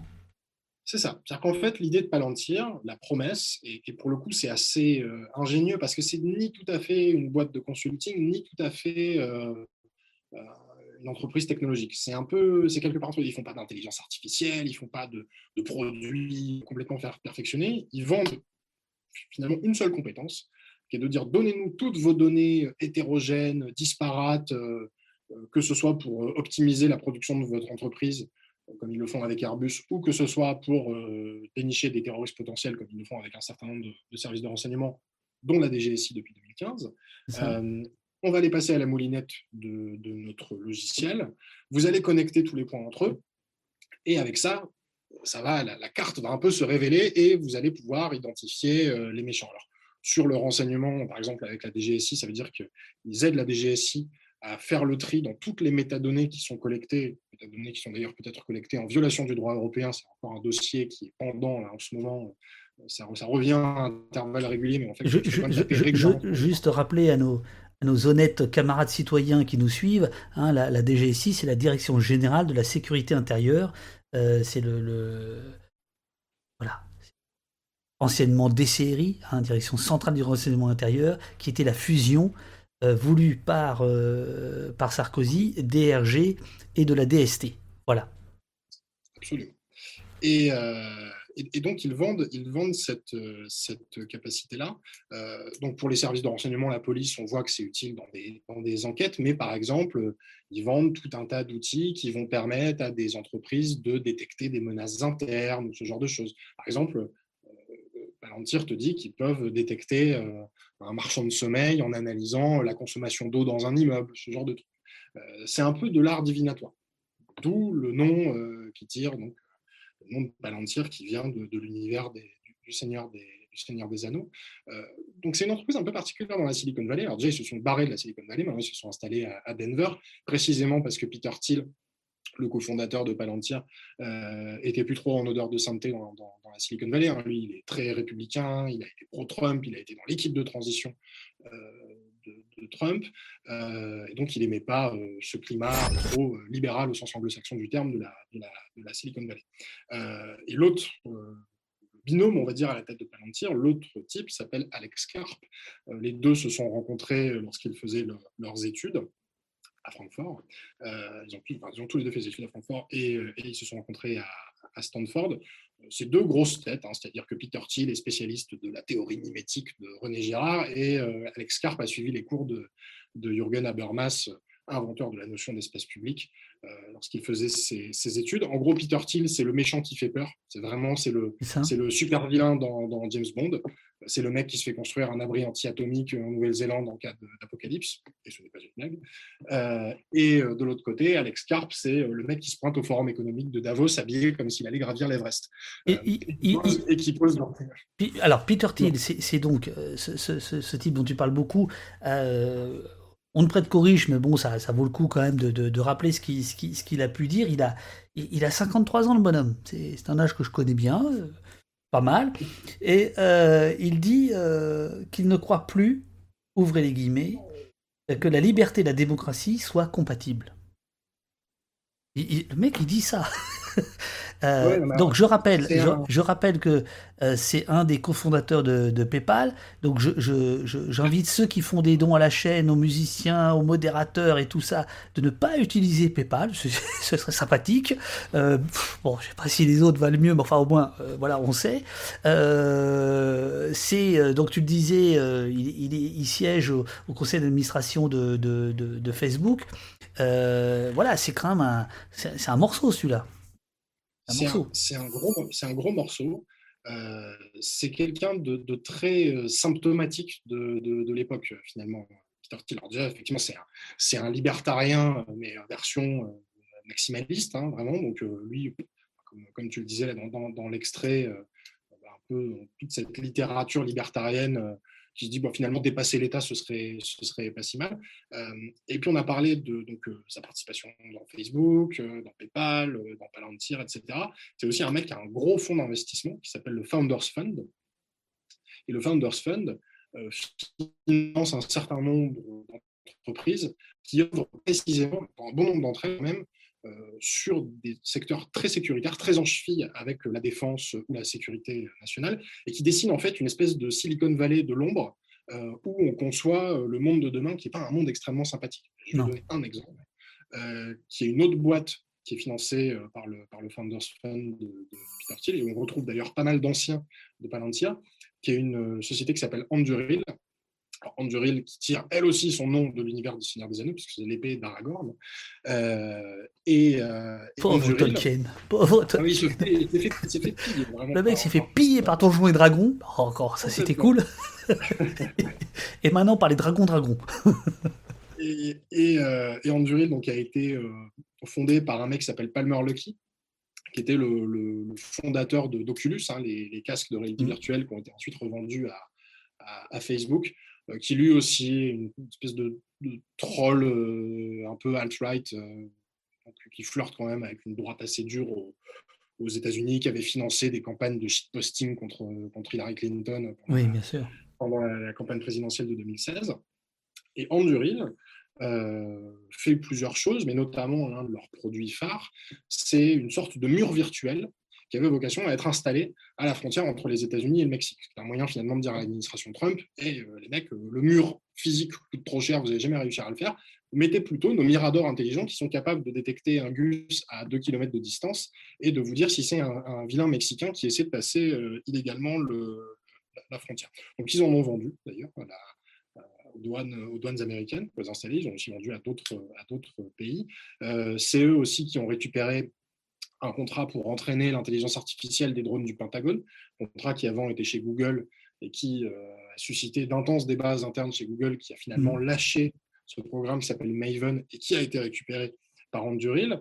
Euh, donc on voit cet univers quand même, on, a beaucoup, à on parlait du complexe militaro-industriel, aujourd'hui l'avatar un peu moderne et contemporain de ce complexe militaro-industriel, on le retrouve dans des sociétés comme Palantir, comme Anduril, et le dénominateur commun de toutes ces boîtes, c'est quand même assez souvent Peter Thiel. Alors, euh, sur, Palantir, tu as, détaillé euh, la version euh, gouvernement, Gotham, mais il y a une autre version, enfin il y a une autre, un autre service, une autre proposition, puisque tu as un VRP extraordinaire pour Palantir. Est-ce que tu peux nous, vanter terribles mérites de, de Foundry, qui est donc l'autre, version dont tu parles dans le, bouquin Et en fait, ça c'est pour les entreprises, quoi.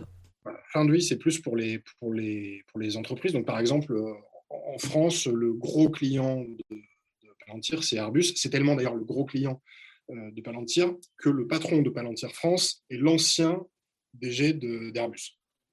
On voit qu'il euh, y a une vraie euh, filiation, un truc assumé, de dire voilà, on va un peu chouchouter notre meilleur client. et l'idée, là, c'est d'optimiser la production. avant ça, il s'était un peu fait la main avec d'autres grosses sociétés américaines, avec des banques notamment, avec des grandes entreprises d'assurance aussi, ils ont travaillé avec, euh, avec euh, AXA. Euh, et là, l'idée, c'est de, de, pouvoir... Il y, a un méchant, je, je, le vois sur leur site d'ailleurs, il y a un méchant quand même, c'est Ferrari. C'est marrant, hein tu parles souvent de Ferrari dans ton bouquin, et là je vois que Palantir ah, fait un Ferrari, Ferrari, pas, pas, très cool Ferrari avec, avec, ses, employés. Hein pas, pas, trop trop, pas trop trop. On aura l'occasion, pour y revenir quand on parlera de, des applications de suivi de contact et du traçage au travail, etc. Euh, Ferrari, euh, non, c'est pas c'est pas folichon. Moi, qui, qui voulais en acheter une avec les abonnements là, de, de, de, poste, je, je, sais pas, je, Bentley peut-être. on verra, on verra. Et, et, alors, donc, euh, donc, alors, alors c'est marrant parce que, enfin, c'est marrant. Dans, dans, le, dans le chat, il y a, y a, une discussion sur. Je, je, reviens un tout petit peu en arrière sur la DGSI en disant, euh, certains disent euh, une boîte privée travaille pour la DGSI, et d'autres disent non, c'est la DGSI qui travaille pour une boîte euh, privée. C'est-à-dire que c'est donnant, donnant, si, je puis dire, et donnant, donnant mais très cher. Qu'est-ce que tu penses de ça, sur ce côté partenariat public-privé de la surveillance qui, qui gagne le plus là-dedans en fait? C'est une, une, vraie bonne question, sachant que le, le, contrat entre Palantir et la, et la DGSI est loin de faire que des, que des heureux, hein. c'est-à-dire que euh, au sein de l'appareil d'État, il y a plein de gens, euh, notamment côté DGSE par exemple, qui estiment que euh, travailler avec une entreprise américaine en matière de renseignement, c'est pas génial.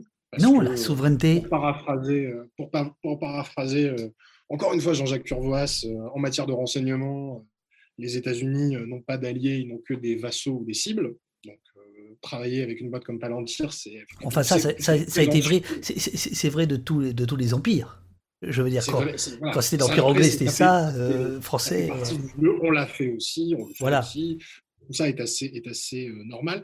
Moi, ça me pose, au-delà du cas, du cas spécifique de, de, Palantir, où il y a des, notamment tout un débat, est-ce que ça, est-ce qu'on peut faire émerger un Palantir français ou européen sous pavillon Thales, par exemple? Pour moi, ça ne changerait pas grand-chose au problème. J'ai participé là récemment à, l'audition à l'Assemblée nationale du, patron de Palantir France, euh, qui euh, faisait tout son possible pour essayer de me convaincre qu'il vendait finalement que des machines à laver et de la plomberie. Euh, et j'avais l'impression parfois qu'il me faisait passer pour un, commercial de Thales en disant oui, mais la souveraineté, la souveraineté. le problème avec un, Palantir français, pour moi, serait exactement le même. Et donc, on en vient un peu au cœur du problème dans cette délégation grandissante de pouvoirs régaliens à des entreprises privées, et notamment des pouvoirs de police, qui sont quand même a priori, euh, euh, la légitimité de la police vient de la transparence de son action, de la transparence des décisions qui sont prises. Or, quand on travaille avec une société comme Palantir, la décision, et la manière dont est prise la décision, ou la manière dont est orientée la décision, parce qu'ils s'abritent toujours derrière ça en disant non mais au bout de la chaîne, c'est pas un logiciel qui va faire apparaître en surbrillance un mec en te disant c'est lui. On n'est pas dans Person of Interest pour les gens qui ont, qui ont vu cette, Je recommande chaudement parce qu'elle permet de bien cerner les enjeux dont, il est, dont il est question. On fait que de l'aide à la décision. Donc, au bout du compte, c'est une décision humaine, et la décision humaine, la responsabilité revient à la personne qui la prend. Euh, sauf qu'il y a un exemple, notamment, qui, montre bien les limites de, cet argument-là, euh, c'est celui de la police de New York. Parce que le NYPD a, bossé avec Palantir, euh, ça a fait partie de leurs gros clients au début, et puis le NYPD a estimé que la solution de Palantir a coûté très cher, qu'ils allaient plutôt faire un truc maison, et donc ils se sont dit on va, va dénoncer le contrat. On arrête, chacun repart avec son, vous repartez avec votre logiciel, nous on repart avec nos données et tout le monde sera content. Sauf que du coup, lorsqu'ils ont rompu le contrat, euh, la police de New York a réclamé à Palantir. Elle avait déjà toutes les données de ses enquêtes lui appartiennent, évidemment, c'est pas, pas accessible, euh, mais elle avait besoin des informations, un peu, on va dire, des arbres de décision qui ont permis d'aboutir à des résultats. Elle avait besoin, pour, le faire un peu court, de, la recette du ketchup. Euh, où elle avait besoin de la formule de calcul qui allait permettre justement de pouvoir, euh, de pouvoir continuer à bosser, notamment par exemple sur des enquêtes en cours. Et là, ils ont eu toutes les peines du monde à récupérer ça parce que la propriété intellectuelle de Palantir, elle se situe précisément là. Elle se situe dans la façon dont la décision va être orientée. C'est-à-dire que si tu leur donnes 10 000 données, 10 000 individus et qu'à la sortie, il t'en reste 5, le rôle de Palantir, c'est de trouver ces 5 parmi ces 10 000.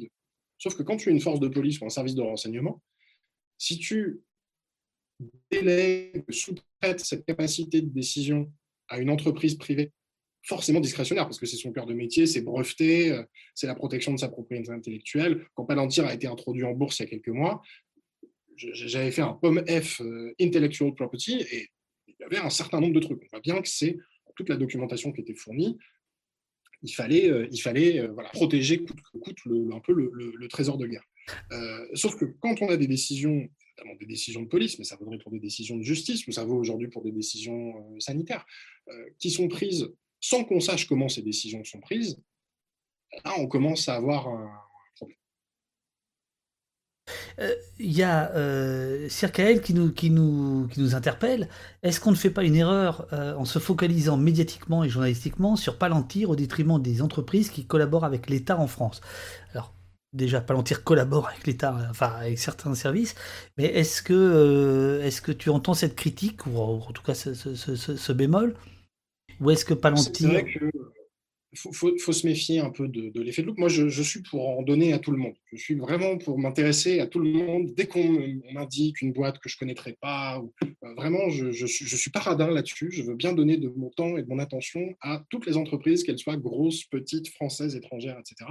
C'est vrai que Palantir peut avoir ce côté euh, un, peu, euh, un peu super vilain, encore une fois, de, mmh James Bond, qui focalise du coup énormément d'attention parce que c'est une, une, super histoire à raconter, Palantir. Palantir, quand il y a un long portrait récemment dans le New York Times, il y a Alex Karp, donc l'un des deux. le, le, le, gentil, le, good cop gentil, enfin celui qu'on envoie un peu en éclaireur ou quand il faut déminer, notamment euh, quand il s'agit aux États-Unis de dire non, non, mais on travaille avec la police de l'immigration pour traquer les clandestins, mais c'est pas tout à fait ce que vous croyez. Alors, oui, j'allais y venir. Ça, c'est très important d'ailleurs. C'est rappelé dans, le, dans, le, dans le chat. Euh, effectivement, Palantir euh, a travaillé avec l'administration Trump pour traquer, chasser les, les, migrants, notamment mexicains. Est-ce que, est que il faut juste préciser que cette coopération a commencé sous Obama. C'est-à-dire qu'avant que Trump arrive au pouvoir, effectivement, ils se sont retrouvés avec une administration amie, euh, mais euh, le camp euh, démocrate n'est pas forcément plus immunisé contre ce genre de choses. Quand elle était procureure générale de Californie, Kamala Harris était une fervente partisane aussi de la police prédictive, de sociétés comme Palantir, etc. Donc, finalement, ils retombent sur leurs pattes d'une manière ou d'une autre. Mais c'est vrai qu'aux États-Unis, ça a été un point assez chaud pour eux, comme pour d'autres entreprises. Hein. D'ailleurs, la, la coopération avec, euh, avec euh, la police de l'immigration qui est très contestée. On sait qu'il y a un certain nombre de, personnalités politiques aux, États-Unis. Je pense à Alexandria Ocasio-Cortez qui réclame le démantèlement de l'ICI, hein, euh, la police de, l'immigration qui est née après le, après le 11 septembre, qui est sous autorité du, du département de la, de la, sécurité intérieure. Et on leur a demandé de répondre de leurs actions. Et en plus, il y a des collectifs qui ont commencé à se mettre sur pied notamment un collectif euh, latino qui s'appelle Mirente, qui était très très mobilisé, que ce soit sur Palantir ou sur d'autres sociétés. Donc ça a contribué aussi à cette mauvaise réputation et ça explique la raison pour laquelle il y a autant d'attention sur, sur Palantir. Mais je suis tout à fait d'accord avec le, le fait qu'il ne faut surtout pas négliger les autres, les autres acteurs. Moi, je pense que ce qui est important et intéressant dans, dans ce, dans ce, travail-là, c'est précisément le travail de recension, c'est le travail de cartographie. Ah. Or, pour pouvoir euh, cartographier, il faut avoir un peu tous les acteurs. Alors, on, justement, je vais, on va attaquer la France, mais je, vais quand même, enfin attaquer, si, je puis dire, euh, le, dossier français. Euh, mais justement, j'aimerais qu'on parle un peu de comment tu, tu, travailles. Mais comme là, tu as dit pomme F euh, le chat, parce qu'ici ils sont, vachement PC, enfin bon.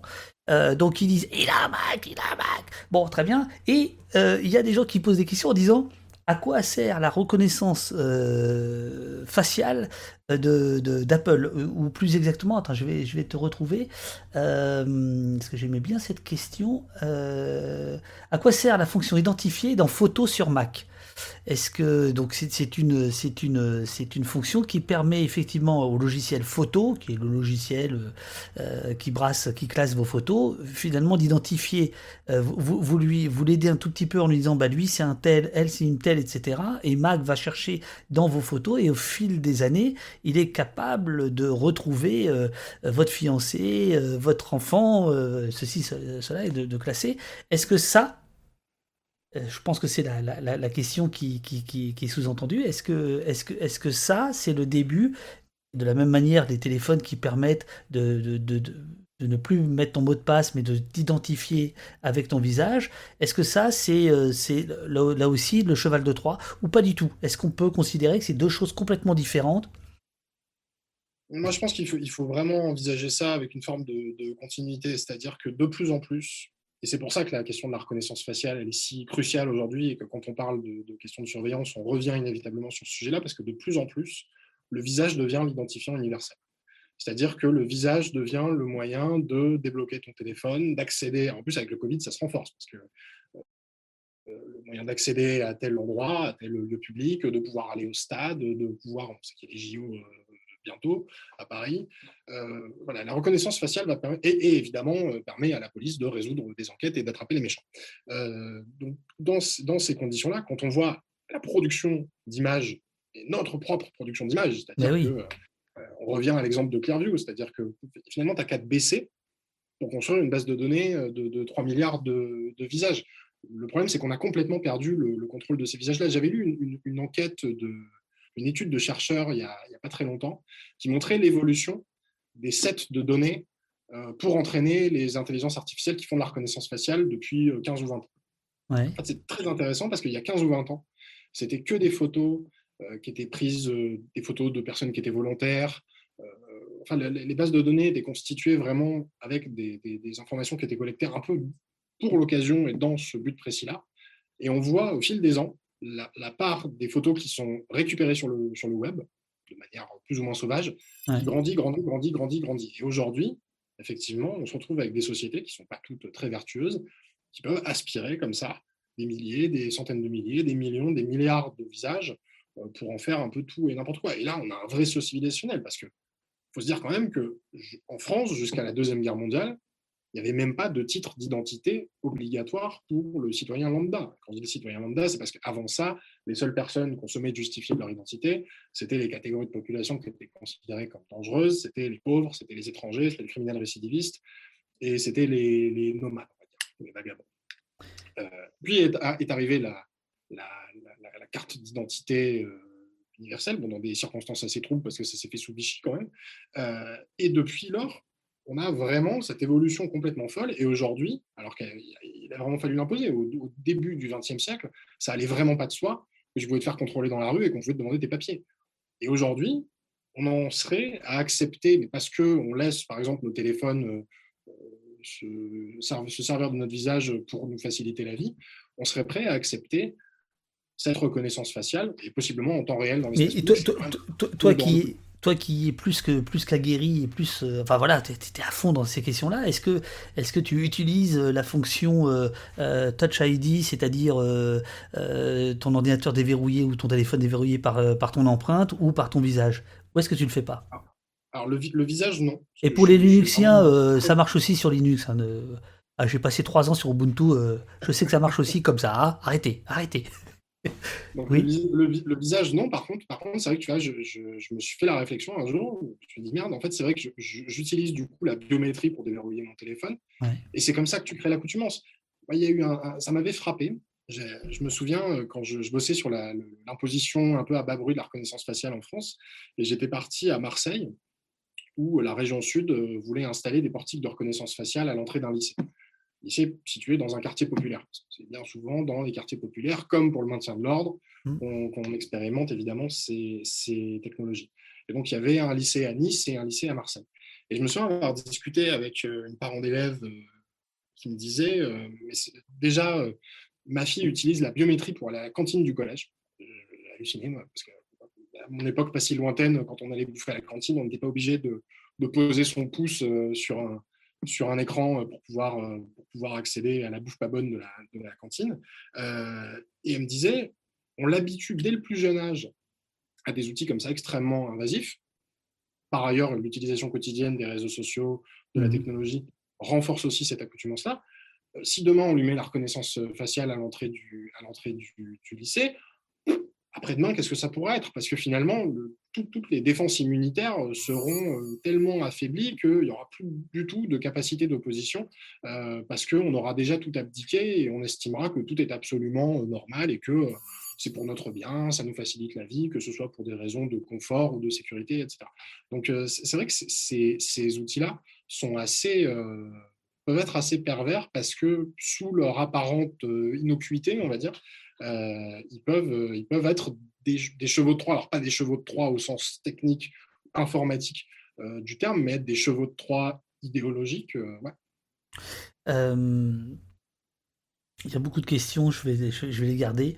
Là, on est, le match va commencer, quoi. tu vois, là, c'était l'échauffement. comment, comment tu. On va venir à la, sur la France, mais dernière question d'ordre général. Comment tu te fais pour travailler sur ces entreprises internationales, israéliennes, américaines, néo-zélandaises, anglaises, etc. Est-ce que, est que tu travailles sur documentation? Est-ce que tu travailles euh, sur euh, euh, revue de presse, etc. Je considère que c'est déjà énormément de travail. Ou est-ce que tu arrives quand même à percer un peu le, le mur et à les rencontrer de temps en temps? Et comment ça se passe? Parce que ça, tu, n'en dis pas un mot dans le, dans le, dans le, dans le bouquin. Euh, est-ce que c'est parce que tu ne fais pas le coup de protéger tes sources? Mais est-ce que c'est. Euh, pourquoi? Pourquoi tu dis rien? Il y, a déjà toute une partie du, travail euh, assez fastidieuse qui consiste à faire une, veille, pour le coup, très méthodique sur, sur toutes ces entreprises-là. ça veut dire se mettre, lire énormément de choses, Mmh euh, en français, en langue étrangère. Euh, j'ai des petits dossiers pour chaque entreprise. Je, les abonde régulièrement, lire beaucoup de papiers de chercheurs, lire beaucoup de rapports euh, officiels, de, rapports de cabinets de consulting, se faire les appels d'offres l'attribution de marché public, vraiment tout, cette, tout ce qu'on peut trouver un peu en source ouverte, on va dire, mais qui, qui que j'essaie de rassembler en un point. Et puis après, effectivement, c'est toujours très intéressant de, de discuter, euh, de discuter avec eux. Alors, je ne le raconte pas parce que je me suis un peu effacé derrière ce truc-là et le, je, te vois, je te vois. Ah, bien sûr. Le, le, deal, on va dire, la, promesse du bouquin, c'était de, raconter comment le, Covid avait accéléré toutes ces, dynamiques-là. Et, donc, je me, mets très peu en scène, moi, à, l'intérieur de, ce, bouquin. Euh, mais c'est vrai que je les, croise assez régulièrement. Je parlais de Millipol tout à l'heure. Tout à l'heure, moi, quand je vais à Millipol, euh, j'échange avec eux. Alors, euh, parfois, ils ont envie de parler, parfois, ils n'ont pas envie de parler. Parfois, il faut un peu ruser pour, les, faire, pour les faire parler. mais c'est un, un travail qui est assez c'est un on va pas se mentir, surtout que euh, on est face à des gens euh, qui euh, sont évidemment pas d'accord avec nous. Alors il y en a certains qui sont plus faciles que d'autres, parce que par exemple une société comme NSE jusqu'à présent, là c'est en train de changer. Ils, ont bien senti qu'ils avaient besoin de se acheter une, forme de, conduite, de se refaire une virginité, donc ils sont davantage prêts à communiquer. je me souviens quand je les, ai croisés deux fois à Millipol, la première fois je leur ai demandé y allant vraiment en faisant le, ravi de la crèche, mais alors qu'est-ce que vous vendez? Ils m'avaient répondu des trucs. Et la deuxième fois, quand je suis retourné deux ans plus tard, ils m'ont dit posé la même question et ils m'ont dit on vend des trucs technologiques. petite progression comme ça, on avance, mais on n'avance pas très vite. Euh, mais, euh, mais c'est un, vrai, euh, un vrai souci parce qu'au-delà au -delà de la langue de bois, tu n'as rien. C'est un problème qu'on retrouve beaucoup avec les grandes plateformes aussi. C'est-à-dire qu'aujourd'hui, si tu t'intéresses à, Facebook ou à Google ou à des sociétés comme celle-là, sauf à le faire aux États-Unis, parce que là, il y a une vraie proximité avec les gens qui y travaillent, en tout cas les centres de décision, et donc il y a des infos, parce que les gens en parlent.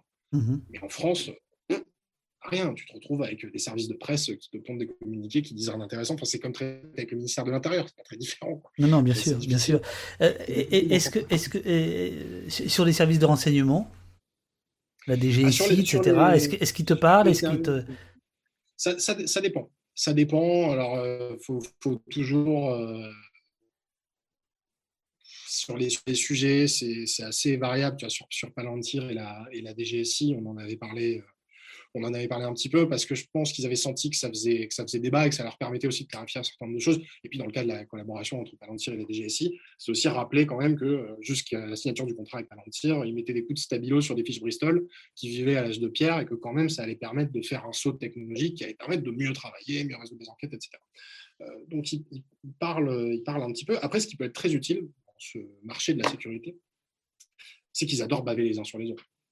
Ça, ah ça évidemment, euh, comme c'est un milieu très concurrentiel. C'est ce qui les rend humains, c'est les, les, petites faiblesses. C'est les petites faiblesses. Ah, ils, te, disent, euh, bon, bah non, mais moi, ok, je fais de la merde, mais regardez, mon voisin, c'est encore pire. Euh, on glane aussi des choses de cette, de cette manière-là. Et puis, encore une fois, et on, revient sur cette histoire de se filer des noms super inquiétants, etc. C'est quand même des, boîtes où il y a une, une hubris assez dingue. Et donc, il y en a plein aussi qui te lâchent des choses sans avoir conscience de te lâcher des choses. Absolument. J'ai eu, des enquêtes avec des, finalement, des, gens me donnaient des infos qui étaient ultra incriminantes pour eux, mais parce qu'ils ne se rendaient même pas compte de, ce qu'ils étaient en train de, me raconter. Euh, on, te demande, mais évidemment, euh, tu peux garder le silence si tu hacks.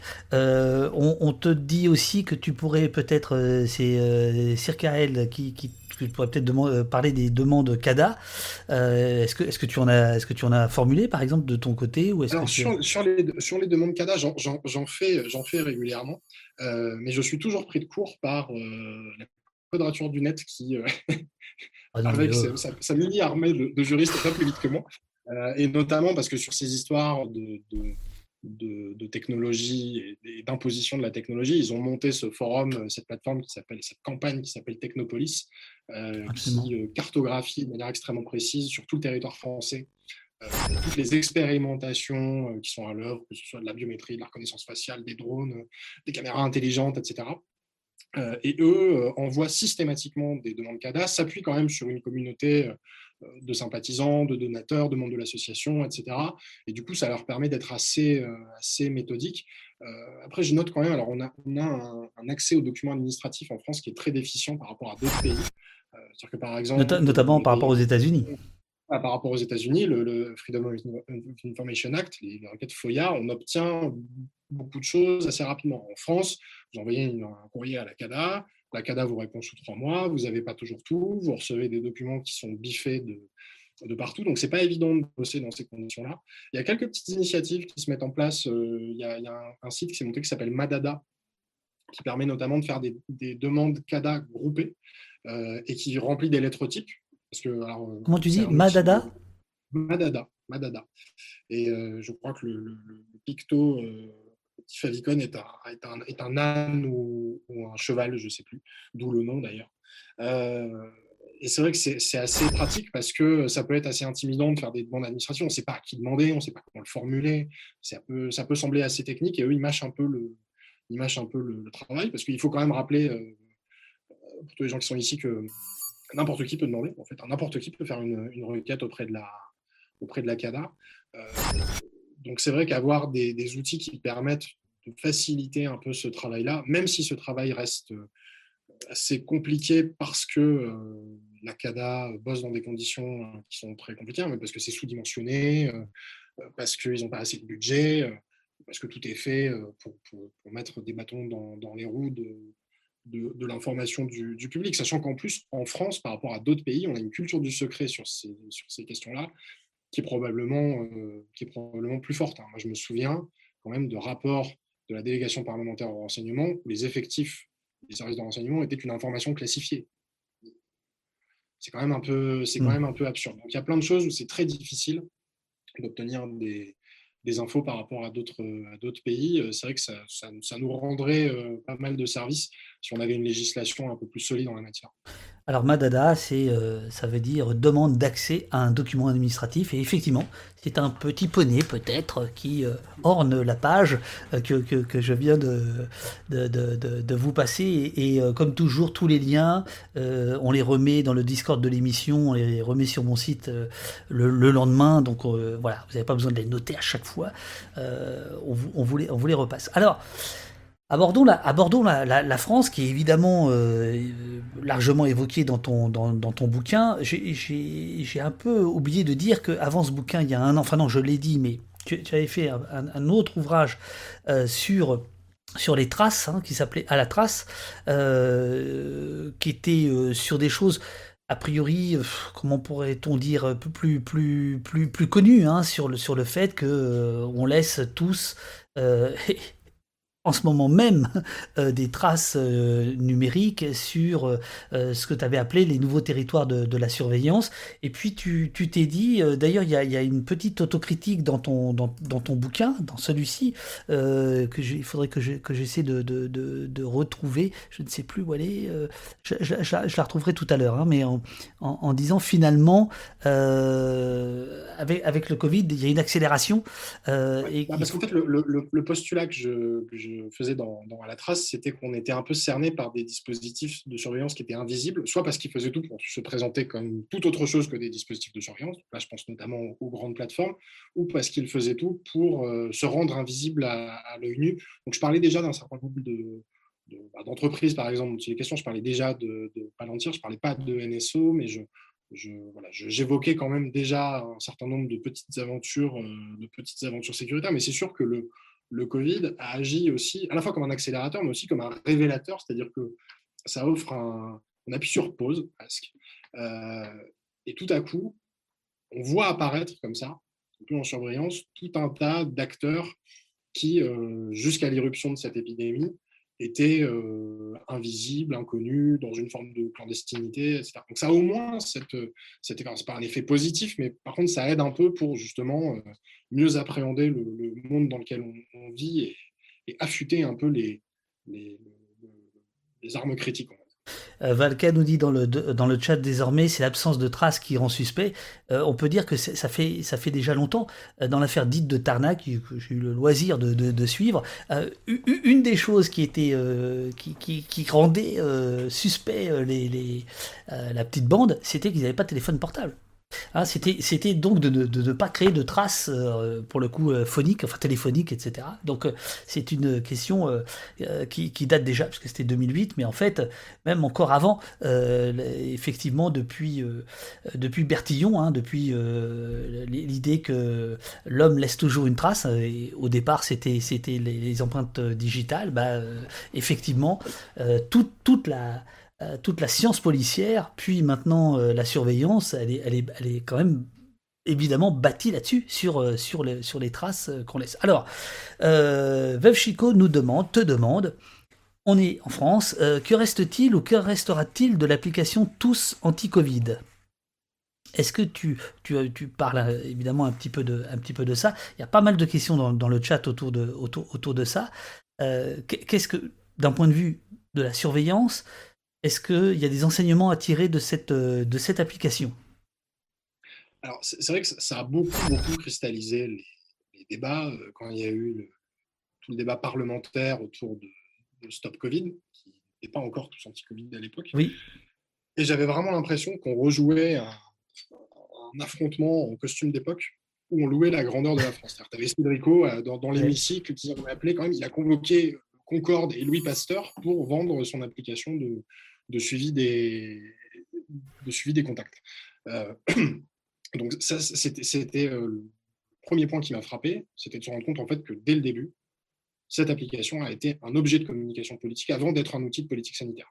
D'ailleurs, le meilleur exemple de ça, c'est quand même que du début à la fin, le seul indicateur qu'on nous a donné, c'est le nombre de personnes qui avaient téléchargé l'application.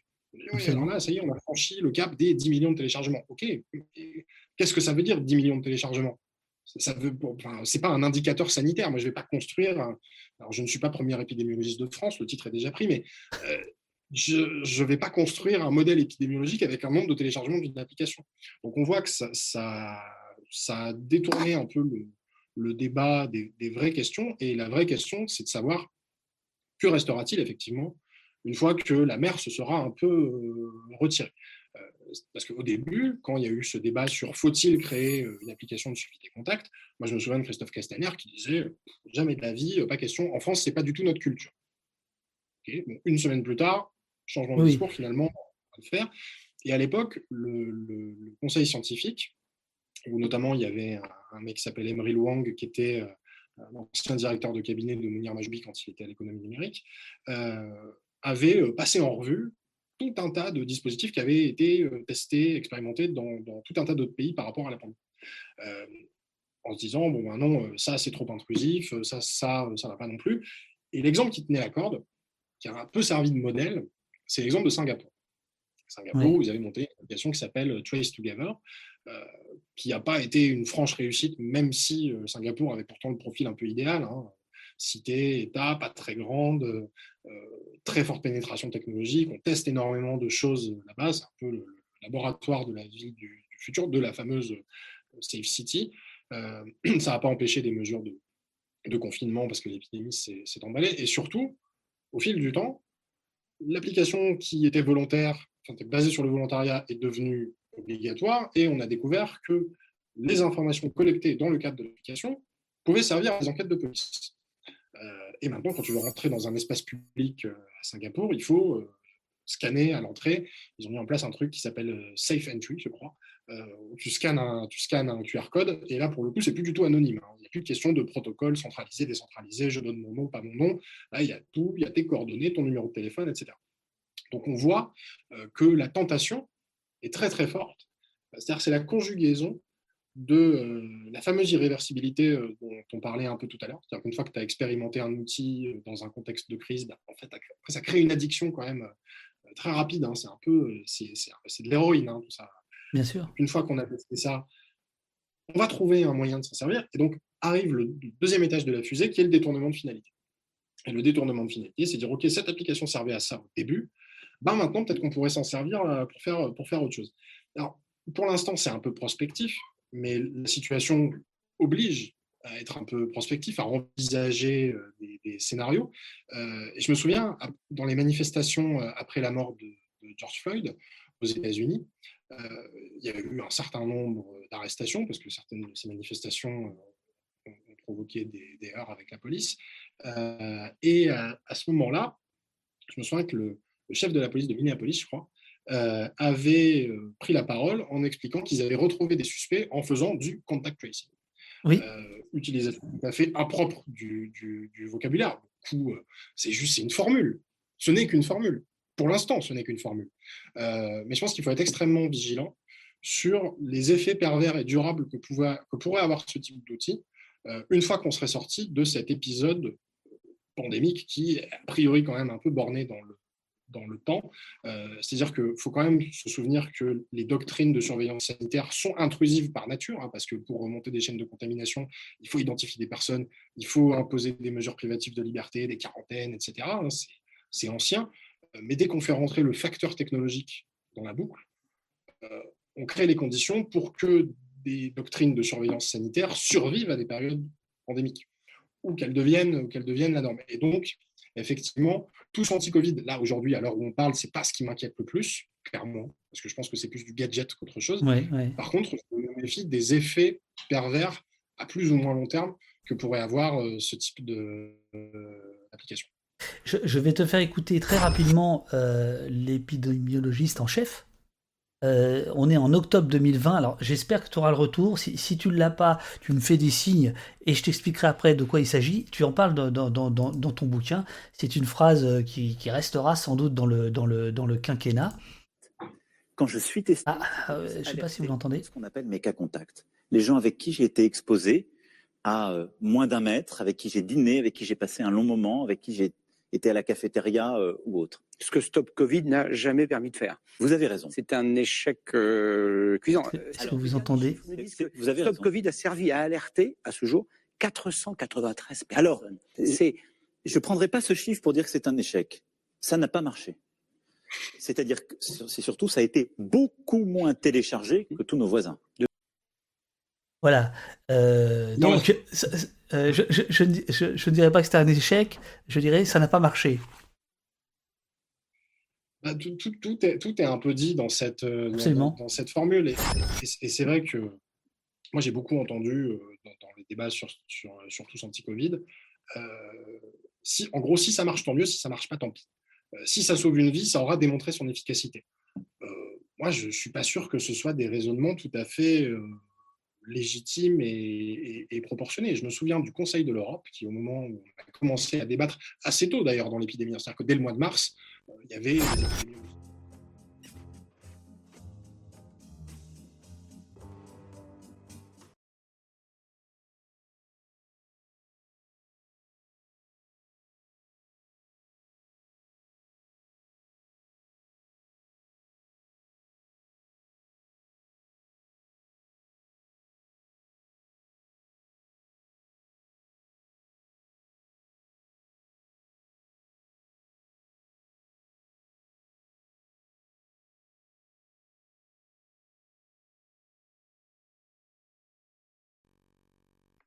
balance tous les effets indésirables potentiels si demain l'application euh, devient obligatoire. Parce que quand les lieux juste une, petite précision, hein, parce qu'ici on a des gros gros moyens, hein, puisqu'on va acheter des Ferrari, etc. Donc il y a un sondage qui est, lancé là euh, en ce moment même. Hein.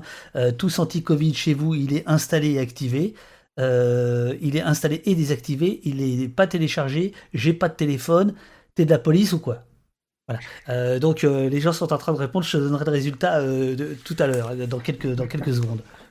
Donc pour voter, vous votez soit si, si vous suivez l'émission sur votre téléphone en dessous, et sinon à droite du, du, chat. Voilà. On t'écoute Olivier. Mais parce qu'il y, y, a eu des moments quand même où il y a eu la tentation. Je me souviens le moment où il y avait les embouteillages pour aller se faire tester. Mhm. C'était la croix et la bannière parce que les labos étaient saturés. Et à ce moment-là, l'exécutif a commencé à émettre l'idée, par des fuites dans la presse, genre un moyen assez pratique de lancer des ballons d'essai, euh, en se disant et si on conditionnait l'accès aux tests, si on mettait en place une sorte de voie rapide pour les gens qui auraient l'application euh, Tous Anti-Covid. Et là, on commence à voir les dangers que peuvent créer ce type d'application, c'est-à-dire que si le fait de l'avoir va demain euh, me permettre d'aller au cinéma, d'aller au restaurant, de me faire tester en priorité, de me faire vacciner en priorité, je ne sais pas, ce genre de choses. Là, on commence à rentrer dans des, dans des, mécanismes qui peuvent être extrêmement discriminatoires à, l'encontre de plein de gens, que ce soit des gens qui n'ont pas de téléphone portable, parce qu'il y en a quand même un paquet en France. Bah euh, que ce oh, soit un paquet, un paquet, non, il n'y en a pas tant que ça. Non, euh, il y, a, le, taux, de pénétration du, smartphone en France, selon les chiffres de l'ARCEP, c'est pas c'est pas énorme. Hein. On a on a 25% de la population qui n'a pas de qui n'a pas de smartphone. D'ailleurs, au début, dans les débats sur sur euh, Stop Covid, pas encore tout Covid, euh, il était question de créer un dispositif qui émule les capacités de l'application, c'est-à-dire grosso modo un porte-clés Bluetooth qui aurait embarqué les mêmes fonctionnalités, mais qui n'aurait pas nécessité d'avoir de, de smartphone c'est un peu mort de sa belle mort, on n'en a plus reparlé, euh, mais c'était l'un des, gros enjeux, c'était effectivement de se dire, euh, ça peut marcher éventuellement dans des pays où 95% ou 98% de la population qui a un smartphone. Quand on est plus à 75 ou 80, c'est un peu plus, euh, c'est un peu plus compliqué. Et puis en plus, on vit dans un pays où on a quand même une confiance assez faible vis-à-vis de la parole publique et de la parole politique. Donc les gens n'ont pas eu instinctivement très envie de faire confiance à une application comme, comme celle-là, même si euh, les chercheurs de l'INRIA se sont donné du mal pour essayer de faire un protocole qui soit respectueux des, libertés euh, et qui ne, qui ne mette pas en danger les personnes. Alors, il y a Equinox 5 qui nous dit J'ai 22 ans, mais j'ai choisi depuis deux ans de revenir au téléphone à touche il euh, y en a qui se foutent de ma gueule, allô Cognac G, parce qu'on a eu une perte de son à un moment donné. Et je le promets, ce n'est ni Palantir ni la DGSI, c'est moi qui déconne. Mais euh, tout, tout, tout, tout, va bien pendant qu'on regardait le, sondage qui est maintenant euh, terminé. sondage c'est incroyable, 68% hein. non téléchargés. 13% installés et désactivés. 11% euh, de la police. Euh, voilà. Euh, donc vous avez le, résultat dans le, chat. Bon, j'en soupçonne certains d'avoir répondu à côté. Voilà, donc c'était le, le, point. Alors il y a aussi des questions autour de la de la, reconnaissance faciale et du port du masque. Euh, est-ce que est-ce c'est un recul? Alors je sais qu'il y a la réponse en fait dans le dans le bouquin puisque tu tu nous expliques qu'il y a des entreprises qui se font fort de faire de la reconnaissance faciale sous malgré euh, les masques en fait. Alors ça, ça a été euh, aussi frappant que c'était a priori contre-intuitif, c'est-à-dire que très rapidement on s'est dit, bon, bah, fait très rapidement. Sur l'année écoulée, on s'est dit, puisqu'on porte le masque, la reconnaissance faciale, elle ne sert plus à rien. Euh, or, les logiciels de reconnaissance faciale n'ont jamais autant progressé que dans l'année que dans l'année écoulée. C'est-à-dire que l'adversité, finalement, a beaucoup servi euh, les gens qui entraînent tous ces, algorithmes-là. Euh, on a vu un certain nombre de boîtes se positionner effectivement sur, notamment des boîtes chinoises, hein, parce que sur la reconnaissance faciale, ils sont assez en avance, ces moteurs là-dessus, parce qu'on sait qu'en Chine, il y a quand même un, taux d'équipement en caméra de surveillance où on n'est pas très loin d'une caméra pour deux habitants, et ils sont quand même assez nombreux, donc on imagine que ça fait beaucoup, beaucoup de caméras. Euh, ah, tu, parles de 200 millions de caméras euh, en Chine. C'est l'objectif, ouais, pour, les, pour les programmes, de, notamment leur programme qui s'appelle Sharp Eyes, donc euh, yeux perçants. L'idée, c'est de vraiment en fait quadriller tout le territoire jusque dans les provinces vraiment reculées pour pouvoir tout filmer en temps réel et pouvoir éventuellement détecter des, comportements euh, suspects ou des personnes dangereuses, etc. Euh, et donc, on a des boîtes qui, effectivement, euh, ont commencé à bosser sur des algorithmes qui seraient capables d'identifier des personnes, même des personnes portant le, portant le, masque.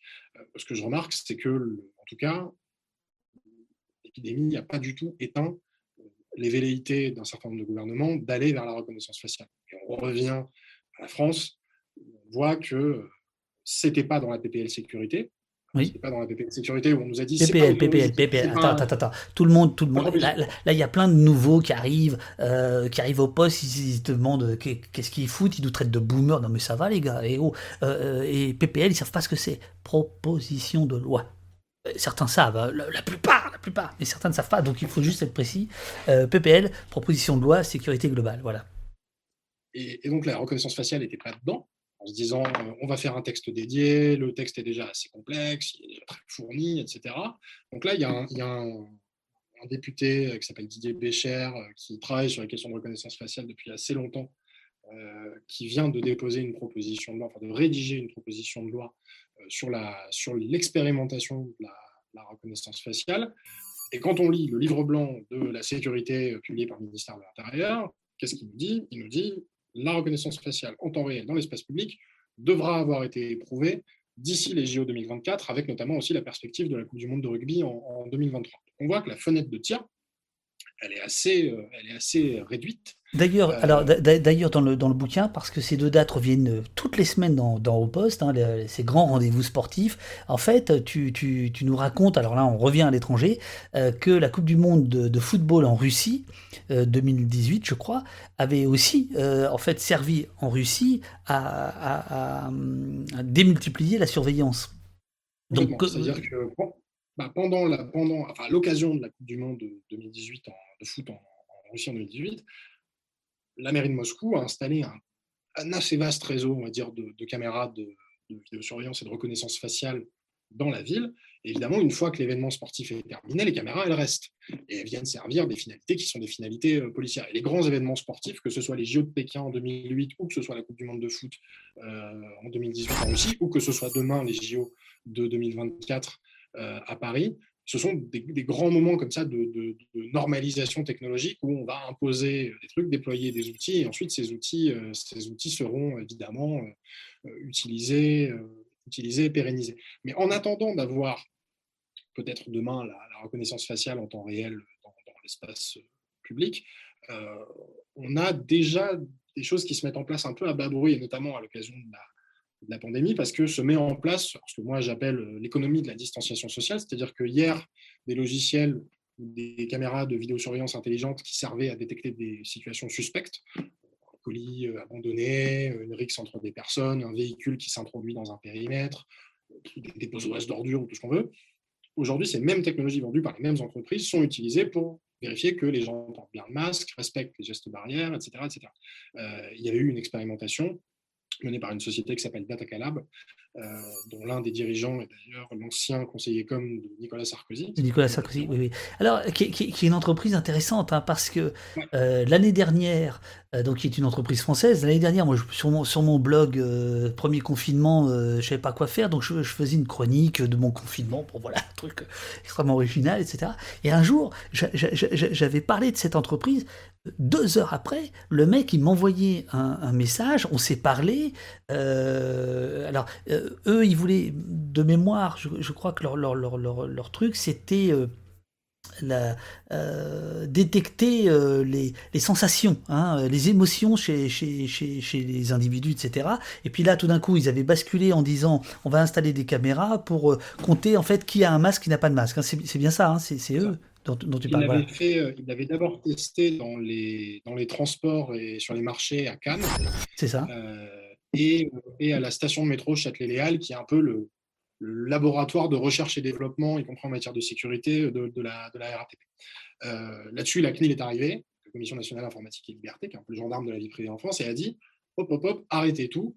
le consentement des personnes n'est pas recueilli de manière suffisamment explicite. C'est-à-dire que pour s'opposer au traitement, il fallait faire nom de la tête, et la CNIL a dit non, il n'y a pas moyen, vous ne faites pas un truc comme ça. Donc le truc a été remisé dans les cartons. Et là, il y a quelques semaines, un décret a été publié par le gouvernement qui autorise l'utilisation de caméras de vidéosurveillance intelligente pour s'assurer que les gens portent bien le masque, respectent les gestes barrières. Et là, il n'y a plus de droit d'opposition euh, qui vaille. Donc on voit que ça passe un peu euh, au forceps. Et alors, moi, ça, m'inquiète assez parce que les boîtes qui sont derrière ce type de, technologie, alors qui pour le coup sont quand même des technologies assez euh, hasardeuses, sont des boîtes qui promettent de faire de la détection des émotions. ça, c'est un peu le, la petite sœur infréquentable. Euh, euh, parce que là, il y a eu un petit, un, petit raté technologique, faire de la détection des émotions. Il est 20h46, on est assez nombreux ce soir. Je, fais un petit point, un, petit point d'étape. Euh, on est avec Olivier Tesquet, qui est l'auteur de ce livre, État d'urgence technologique, comment l'économie de la surveillance tire parti de la pandémie livre qu'on pourrait euh, qualifier de livre d'intervention, c'est-à-dire euh, euh, rédigé dans l'urgence parce qu'il y a une urgence qui est celle de, cette surveillance massive. Enfin, il y a cette, phrase que, que, j'ai beaucoup repris pour faire la promo de l'émission, hein, où tu dis, on me demande souvent s'il faut craindre la généralisation d'une surveillance dite de masse, et, dis-tu, et s'il s'agissait plutôt d'une massification de la surveillance bienvenue, bienvenue dans un monde meilleur. 20h46, euh, on continue. Voilà. Euh, et, je ne sais plus où j'en étais, moi, du coup. Euh... Ah oui, la détection des émotions. C'est ça. La détection des émotions, alors, c'est, euh, ça, c'est, le, le volet qui, moi, m'inquiète pas mal.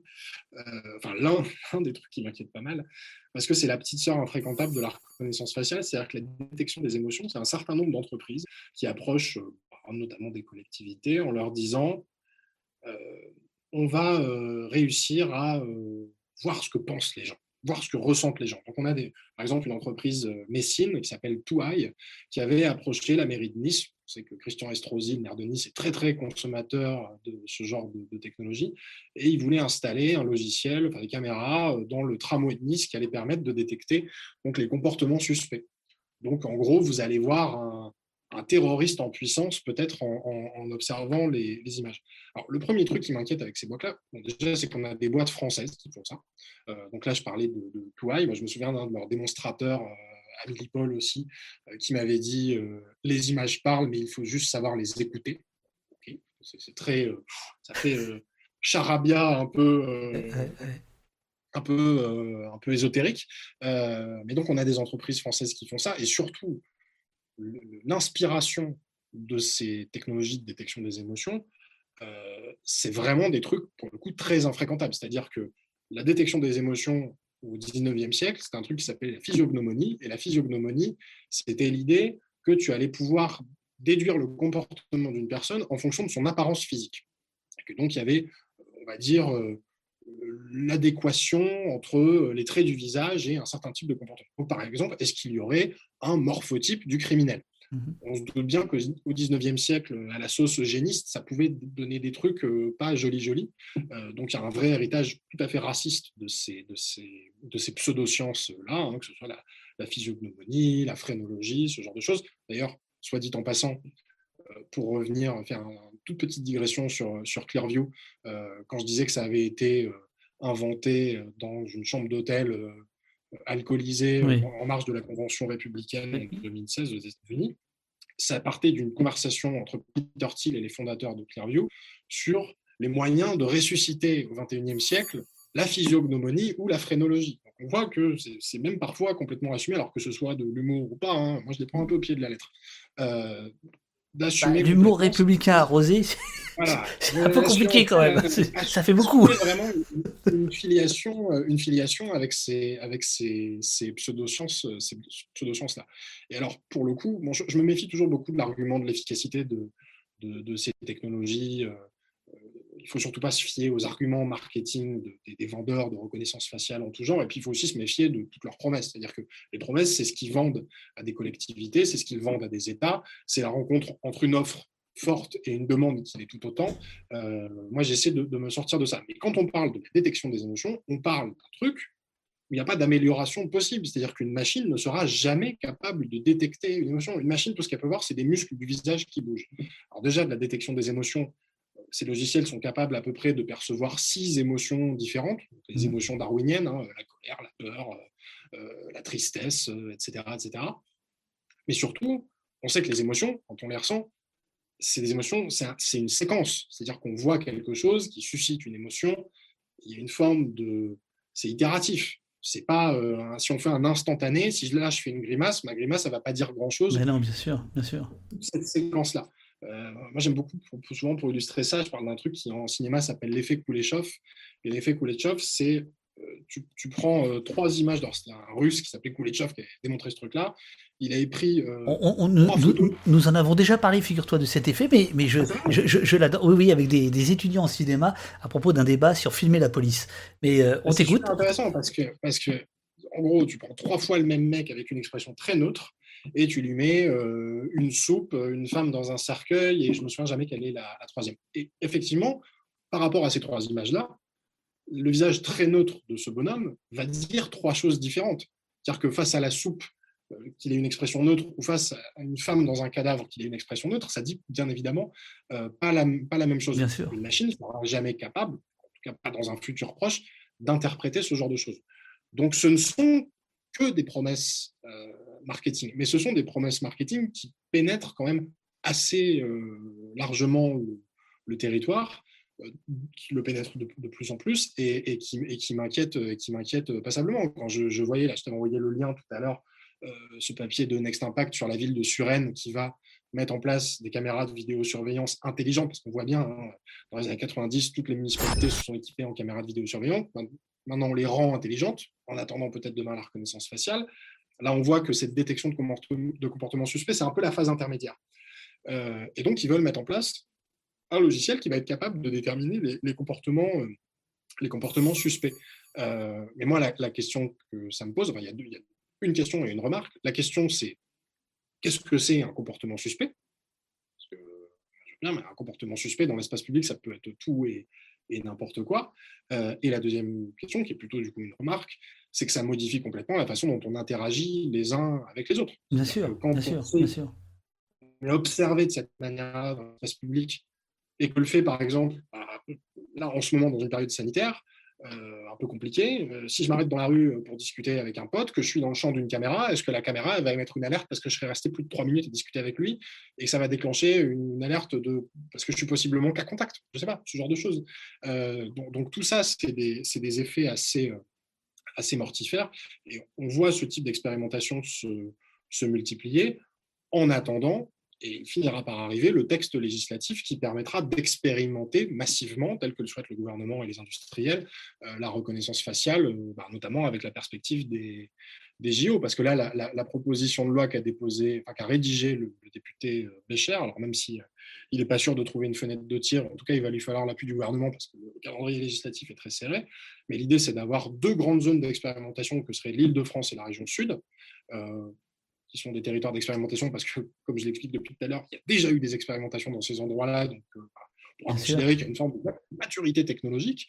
Euh, et l'idée, c'est de pouvoir euh, tester tout un tas de choses, alors en disant il y aura un comité avec euh, des représentants de la société civile, des chercheurs qui seront toujours là pour vérifier, s'assurer, ils rendront un rapport à la fin en disant en gros ça oui, ça on veut pas, ça permettra de tracer les lignes jaunes, etc.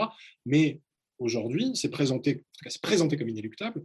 On va avoir des expérimentations de, de reconnaissance faciale euh, en France.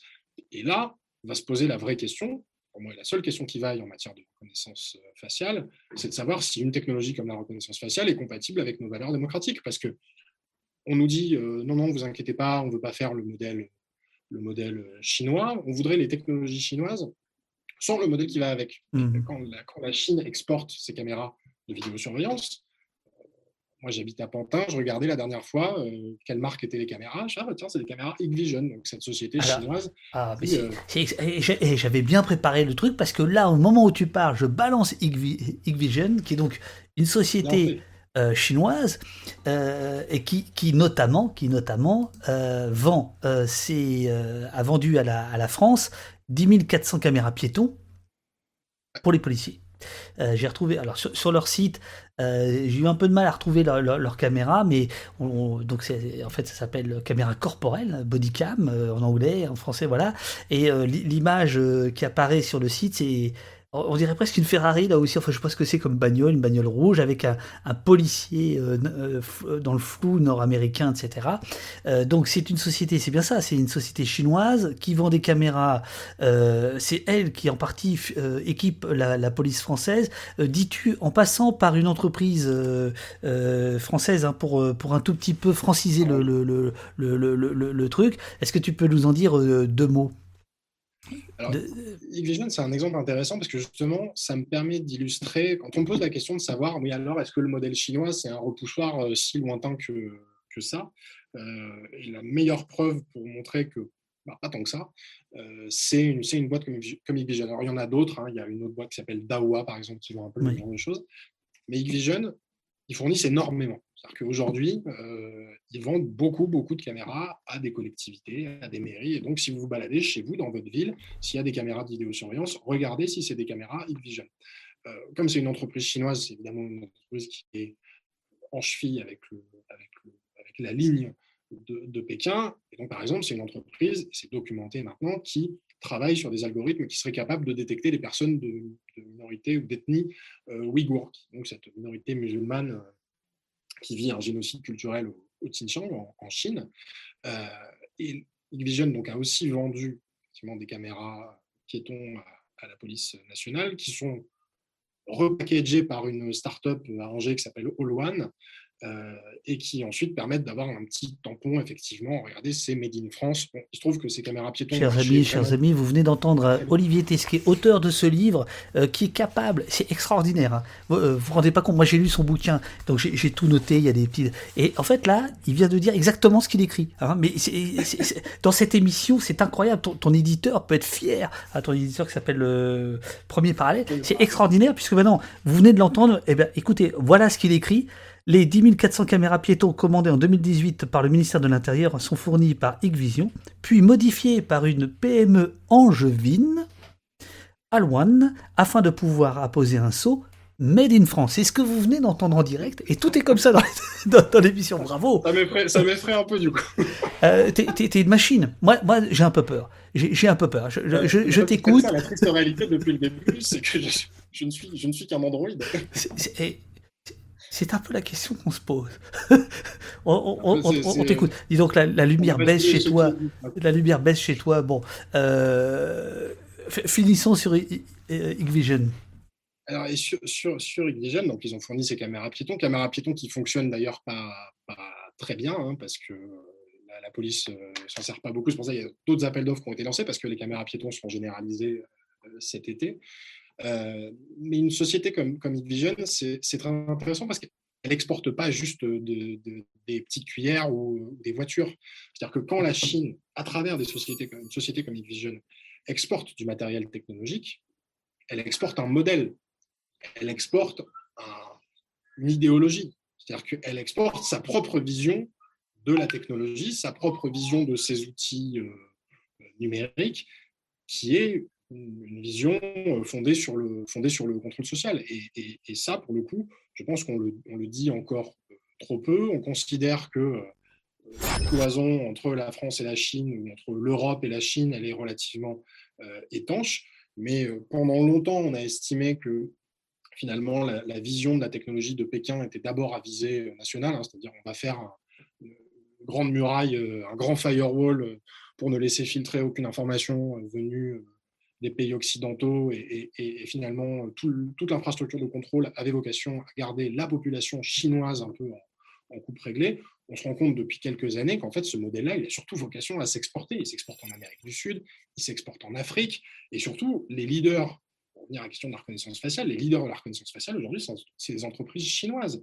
Les entreprises chinoises qui, par exemple, prennent pied dans certains pays d'Afrique, au Zimbabwe par exemple, parce que ça leur permet de faire du, chalutage biométrique massif, donc de récupérer tout un tas de visages africains euh, pour entraîner leur logiciel de reconnaissance faciale dont on sait qu'ils discriminent assez notoirement les personnes qui ont la couleur noire. Euh, et donc, ça leur permet d'affiner un peu les, logiciels et de rendre les algorithmes plus performants dans une forme de colonialisme technologique. Et ça, c'est la situation euh, aujourd'hui. Donc, si c'est la Chine qui imprime le tempo sur les technologies biométriques, sur la reconnaissance faciale, sur la détection des émotions, sur la détection peut-être d'autres choses demain, euh, ça nous prépare un monde qui n'est pas ultra riant quand même. Euh, contrairement à ce qui, est, ce qui est dit dans le chat, non, tu spoiles pas le, livre, au contraire, je pense que tu, tu, Enfin voilà, moi je vous incite tous, je vous invite tous à, à essayer de, vous le procurer parce que parce que parce que ça vaut le coup de ça c'est un livre court dense euh, glaçant mais euh, qui fait qui fait un point d'étape si je puis dire absolument euh, absolument essentiel là là où on en est alors moi moi je pourrais continuer très longtemps mais je veux pas non plus trop trop abuser dans le dans le bouquin Enfin, juste pas trop. Hein.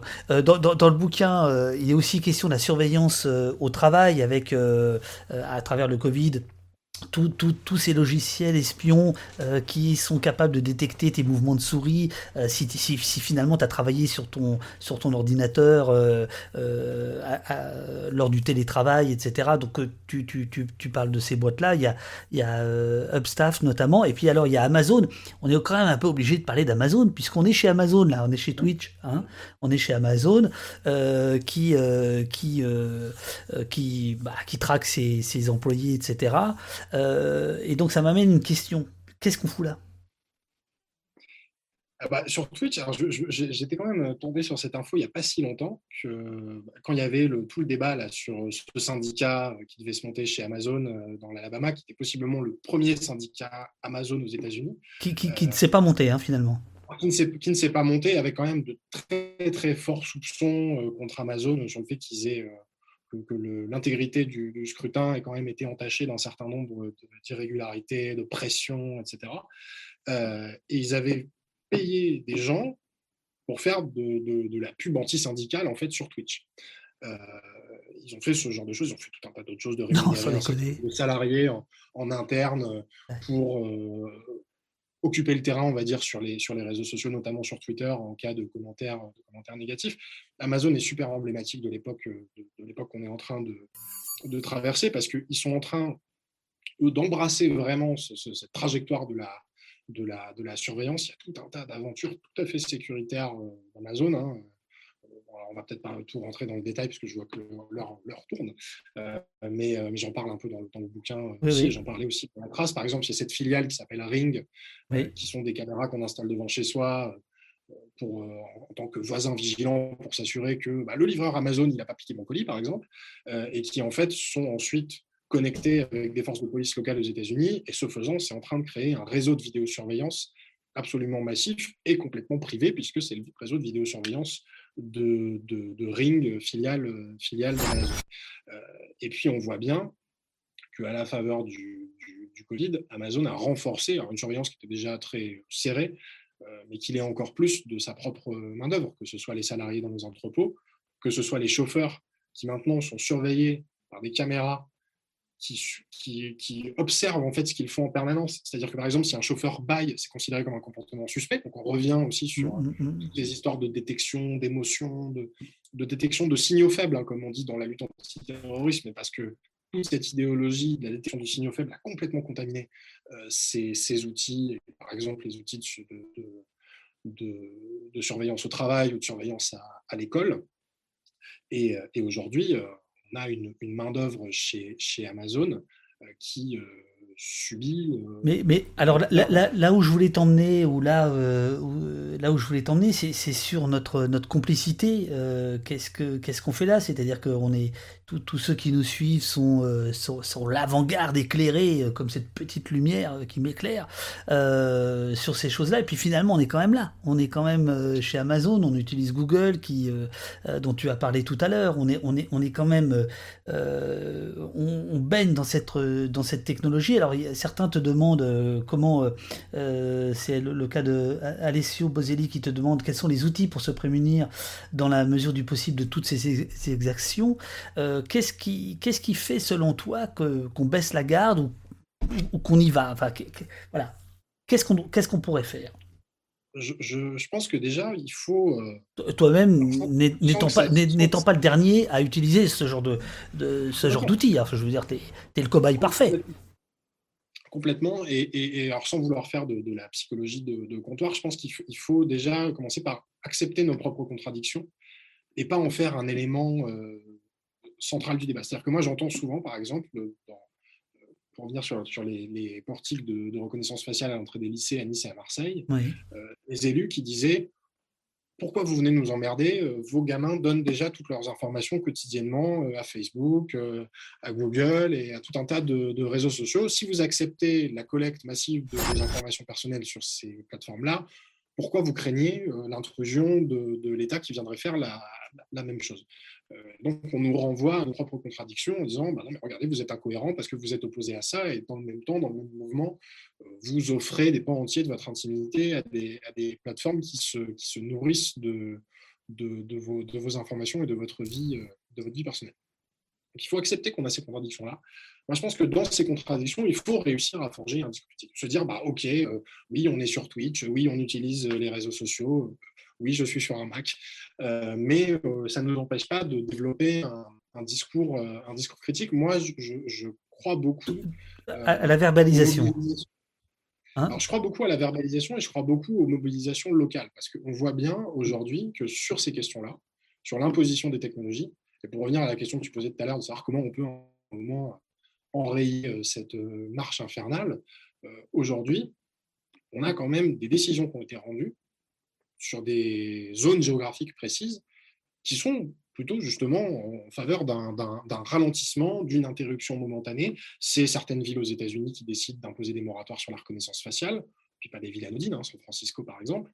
Euh, c'est des tribunaux administratifs en France qui disent à des villes ou à des municipalités ou à des, des agglomérations qu'elles ne peuvent pas expérimenter ou déployer un certain nombre de, de technologie. Euh, c'est certaines juridictions, euh, y compris les plus hautes juridictions euh, de, France, qui expliquent à Didier Lallemand que non, il n'a pas le droit d'utiliser les drones pour surveiller le respect du confinement ou, les, manifestations. Donc, on a quand même comme ça des petites poches qui permettent d'obtenir des victoires. Après, je pense que l'échelle de la ville a en plus cet immense avantage qu'elle spatialise complètement le, problème et, et les enjeux. C'est-à-dire que si vous habitez sur l'espace où se déploient toutes les technologies dont on en parlait depuis tout à l'heure, vous les voyez, vous les voyez quotidiennement, et les personnes avec qui vous vivez, avec qui vous partagez cet espace, que ce soit des personnes qui sont d'accord avec vous ou pas, euh, peuplent le même environnement. Et donc tout le monde vit dans une espèce de, communauté d'intérêts euh, et de biens où il, y a des, frictions, il y a des débats, mais l'expérience partagée est, quand même sensiblement la même, avec des conditions matérielles d'existence qui sont évidemment pas les mêmes, mais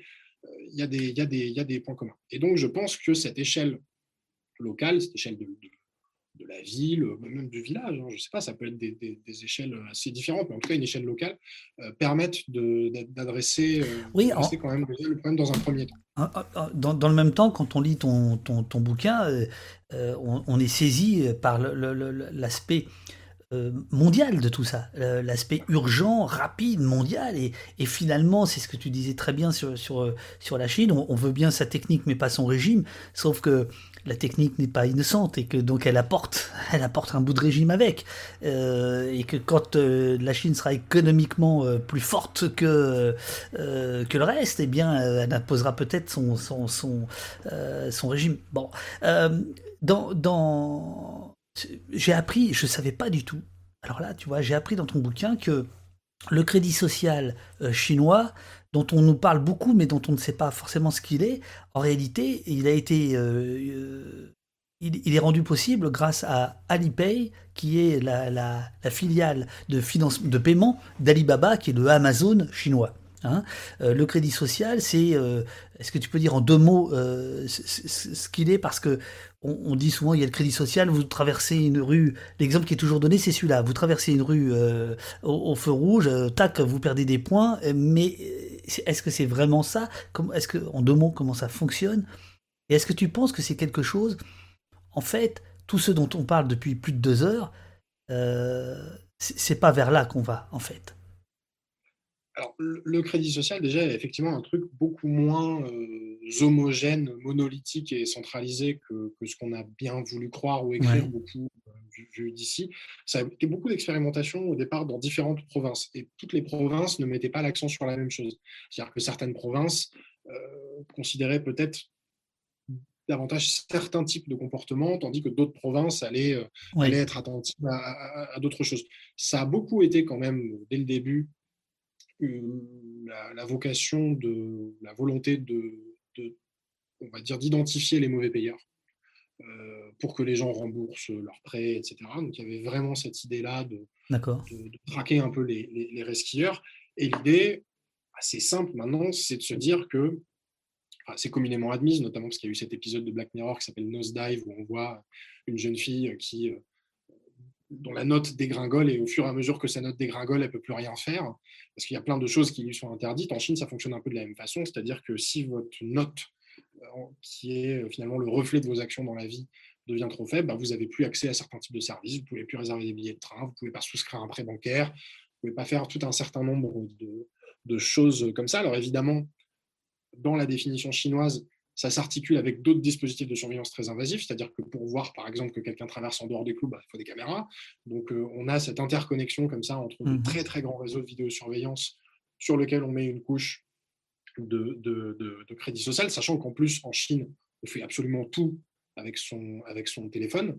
Euh, c'est vraiment le sésame universel pour, tout faire. Euh, mais moi, ce qui, me frappe, et ça pour le coup, je, retraçais un peu cette histoire-là dans, dans, À la trace, c'est que l'idée d'avoir une note, d'être affecté d'une note qui conditionne finalement ce qu'on va pouvoir faire ou pas dans notre vie, c'est une invention américaine.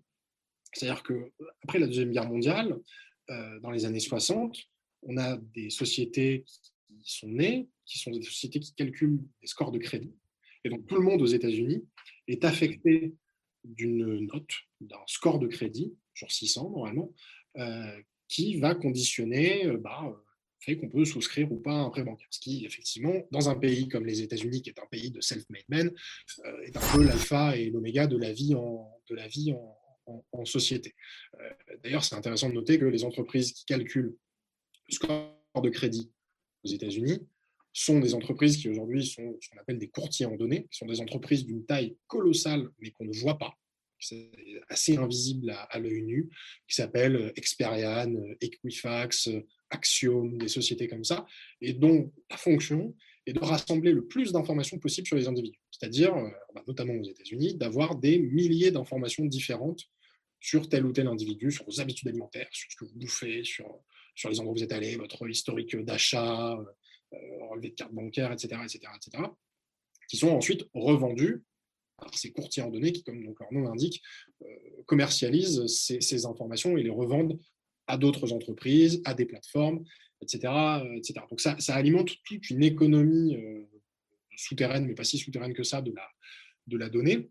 Et une fois qu'on a dit ça, on voit qu'on a ce modèle du, crédit social chinois, on a un modèle du crédit social, du coup, qui est un modèle du crédit tout court aux États-Unis, et on est en droit de se poser la question, surtout dans un moment là, comme on est en train de vivre, de crise sanitaire, où on juge quand même beaucoup les modes de vie des uns et des autres. On se dit, ah bah tiens, mais est-ce que ça, c'est pas risqué, c'est pas dangereux bon, bah, paf, vous êtes allé à une fête clandestine, moins 50 points. Euh, ce genre de, on pourrait mmh. avoir ce genre de mécanisme, comme on a une obsession de la traque du corps malade ou du corps dangereux, le corps dangereux. Non, mais il y, a, aussi, il y a aussi cette idée aujourd'hui euh, où on nous demande nous-mêmes de, tout noter. Hein, euh, que ce soit de noter le livreur, que ce soit de noter le service, même. Ça, et, le fait qu'on soit dans cette notation permanente, c'est-à-dire que c'est nous qui donnons la note, mais c'est aussi nous qui la recevons. Euh, il y, a toujours, moi je pense à l'exemple de, Uber, où euh, pendant longtemps les gens étaient persuadés que ne notait que le chauffeur. Et un jour, Uber, qui avait d'ailleurs complètement camouflé cette note-là, il fallait cliquer sur 25 trucs différents pour y accéder, les gens se sont rendus compte qu'ils étaient notés en retour aussi. Euh, le fait d'être mal noté bah, avait aussi des conséquences pour les, pour, les, pour les usagers. Donc on se note tous les uns les autres on a tous un neurodatage massif de nos existences qui est renforcé par le fait que bah, aujourd'hui tout se passe en ligne en plus, hein, avec, le, Covid. Euh, et, effectivement, moi, le, alors pour l'instant, ce, n'est qu'un horizon un peu dystopique, mais moi j'aime bien, la phrase est dans le bouquin, et je recite souvent la phrase de, GB dans l'an 01, cette BD 68 art où il dit euh, l'utopie euh, ça réduit beaucoup à la cuisson c'est pour ça qu'il l'utopie ça réduit à la cuisson c'est pour ça qu'il en faut beaucoup au bah, la dystopie, ça réduit aussi à la cuisson. C'est pour ça qu'il en faut beaucoup de parts. Donc, mettons de la dystopie, soyons un peu euh, maximalistes. Il faut envisager les scénarios qui peuvent être des scénarios un peu, un peu catastrophes. Euh, on sait que les, compagnies d'assurance euh, s'intéressent énormément, les banques s'intéressent énormément à toutes ces évolutions-là, de pouvoir affiner vraiment au plus fin les, comportements des individus et donc payer par exemple une police d'assurance vraiment à la carte en fonction de nos modes de vie et de nos, comportements, euh, là aussi, on voit bien que ça nous fait embrasser un modèle de société euh, qui ressemble un peu au meilleur des mondes d'Huxley. Quoi. C'est ça, c'est ça. Euh, alors, on, va terminer, il est 21h15, et tu viens justement de, d'employer le terme sur lequel je voulais aller. C'était, incroyable. Mais en fait, est-ce que tu as hacké mon ordinateur avant cette émission pour euh, autant conduire les, choses? Euh, Je ne vais pas te faire parler euh, d'Assange parce que, parce que voilà, l'heure a, tourné, mais je, montre le, bouquin que tu avais écrit avec Guillaume Ledy sur, dans la tête de Julian Assange chez, chez Actes Sud. Et, en fait, je voulais t'amener pour terminer sur, la question de, de l'utopie. Et notamment, euh, une utopie, moi, qui m'est très très chère, c'est celle du, début du web euh, au milieu des années 90, euh, comme dirait Robin, qui est mon aide technique, qui est belge. Euh, voilà, euh, donc en 94, hein, l'arrivée, l'arrivée de, l'internet avec euh, qui, qui, charriait énormément d'utopie, notamment si on reprend l'éthique des hackers qui était qui, était celle de, WikiLeaks, c'est pour ça que je parle de, Assange, hein, où l'accès aux ordinateurs doit être universel et sans limitation. Il ne faut pas hésiter à se retrousser les manches pour surmonter les difficultés toute information doit être libre, se méfier de l'autorité, encourager la décentralisation et les ordinateurs peuvent améliorer notre vie. Voilà, ça c'était le, mantra de ce qu'on appelait l'éthique des hackers, qui est encore plus ancienne. Euh, à l'arrivée du, web dans les années 90, euh, il y, a, cette immense promesse de démocratisation, etc. etc. Qu'est-ce qui reste de nos utopies? Qu'est-ce qui reste de tout ça? Vous avez deux heures, tu sais, de, tu sais, nous on a le temps. L'audace, c'est ça. ça n'a pas existé, ça. Vrai qu'il ne reste pas grand-chose. Tu, tu, je boucle un peu la boucle, mais tu disais euh, quand on commençait qu'on s'était rencontrés à l'époque où je bossais chez, chez OVNI, et OVNI s'est monté à une époque où on croyait beaucoup que le web pouvait avoir ce pouvoir euh, libérateur. C'était l'époque où on pensait que les printemps arabes euh, étaient permis par les réseaux sociaux. Alors, on a un peu surestimé leur influence à, cette époque-là, mais on, croyait vraiment au pouvoir libérateur de la technologie. Il y avait Wikileaks, il y avait comme ça tout un tas de choses assez excitantes qui semblaient indiquer que le, cyberespace, comme on appelait encore ça à l'époque, était mmh. cet endroit où les géants bureaucrates et les nations n'avaient pas droit de citer. Et puis le retour de Manivelle a été un peu brutal, c'est-à-dire qu'on s'est rendu compte que d'abord les États autoritaires et puis les États tout court se sont quand même largement appropriés ces, outils-là. et les grandes plateformes qui ont parfois le poids et l'influence de, certains États ont complètement capitalisé là-dessus. Donc le retour de Manivelle a été violent. On est encore un peu groggy parce qu'on l'a pris en plein dans la tronche. maintenant, il faut se poser la question de ce qu'on peut, de ce qu'on peut faire effectivement pour alors soit renouer avec ces utopies-là, en écrire de, nouvelles, en tout cas pas peupler euh, l'espèce de futur dystopique qu'on est en train de, nous préparer. Puis encore une fois, c'est un futur dystopique, euh, c'est de la cuisson lente. C'est pas, on n'est pas dans quelque chose d'extrêmement spectaculaire où on aurait une, une imposition extrêmement euh, autoritaire, totalitaire de la technologie. C'est quelque chose qui s'impose vraiment à bas. Et là, on est le, on est le gros homard dans la marmite qui est en train de se dire, hum, quand même, l'eau est un peu en train de se réchauffer. J'imagine que tu penses à l'eau de tes pâtes. Euh... Est-ce que tu as faim? Et non, et c'est ça. C'est-à-dire que tous ceux qui nous suivent, ils grignotent, ils mangent, ils sont, ils sont peinards, etc. Ils nous surveillent et tout. Nous, moi, je, je, moi, je sens mon ventre qui, qui gazouille. Euh, j'imagine le tien aussi. Écoute, euh, Olivier, merci infiniment euh, d'être d'être passé au poste. on va te, on va te, merci pour l'invitation. J'étais très content d'être là. On va, on va te, voilà, te, te libérer. Je redonne donc euh, ton, ton, ton, bouquin. Euh, c'est celui-ci que je conseille, euh, enfin tout le monde a compris que je le conseillais largement. écoute, tu reviens quand tu veux, évidemment. tu fais un bouquin par an, mais tu peux venir avant. T'es pas obligé de... Ou alors, ou alors on, lira le manuscrit, comme ça on ira plus bah, vite. on, on, verra avec les évolutions là, du débat sur la, sur la rocofaciale, mais je pense qu'il y aura probablement des choses à dire assez vite. Donc ça pourra être le l'occasion de se faire un petit round supplémentaire. Écoute, je, t'invite à, revoir l'émission soit sur Twitch, soit demain, euh, elle sera sur YouTube, etc. Si tu as envie de voir euh, tous les... Alors, le titre du, du bouquin, État d'urgence technologique, Comment l'économie de la surveillance tire parti de la pandémie, euh, c'est chez Premier Parallèle. Euh, de toute façon, on remettra le lien évidemment euh, dans, sur le Discord et sur, sur mon site. voilà, c'est disponible partout. Il y a beaucoup de gens qui te remercient, qui te trouvent super intéressant. Merci Monsieur Tesquet. Ah, il y, en a qui reconnaissent quand même qu'ils ont mangé. Euh, alors merci pour toutes ces portes ouvertes. Alors ça, je ne sais pas ce que ça veut dire. Euh, si on a enfoncé les portes ouvertes ou si on a ouvert, je, ne sais pas. C'est un peu passif-agressif. Hein. Euh, voilà. je fais une petite pause technique. Moi, je, vous, je reviens dans, dans trois minutes. Olivier, merci beaucoup. Bon vent à toi. et puis, puis à très vite, quoi. Voilà, bon appétit, bon appétit. Merci beaucoup. Ciao, ciao, merci.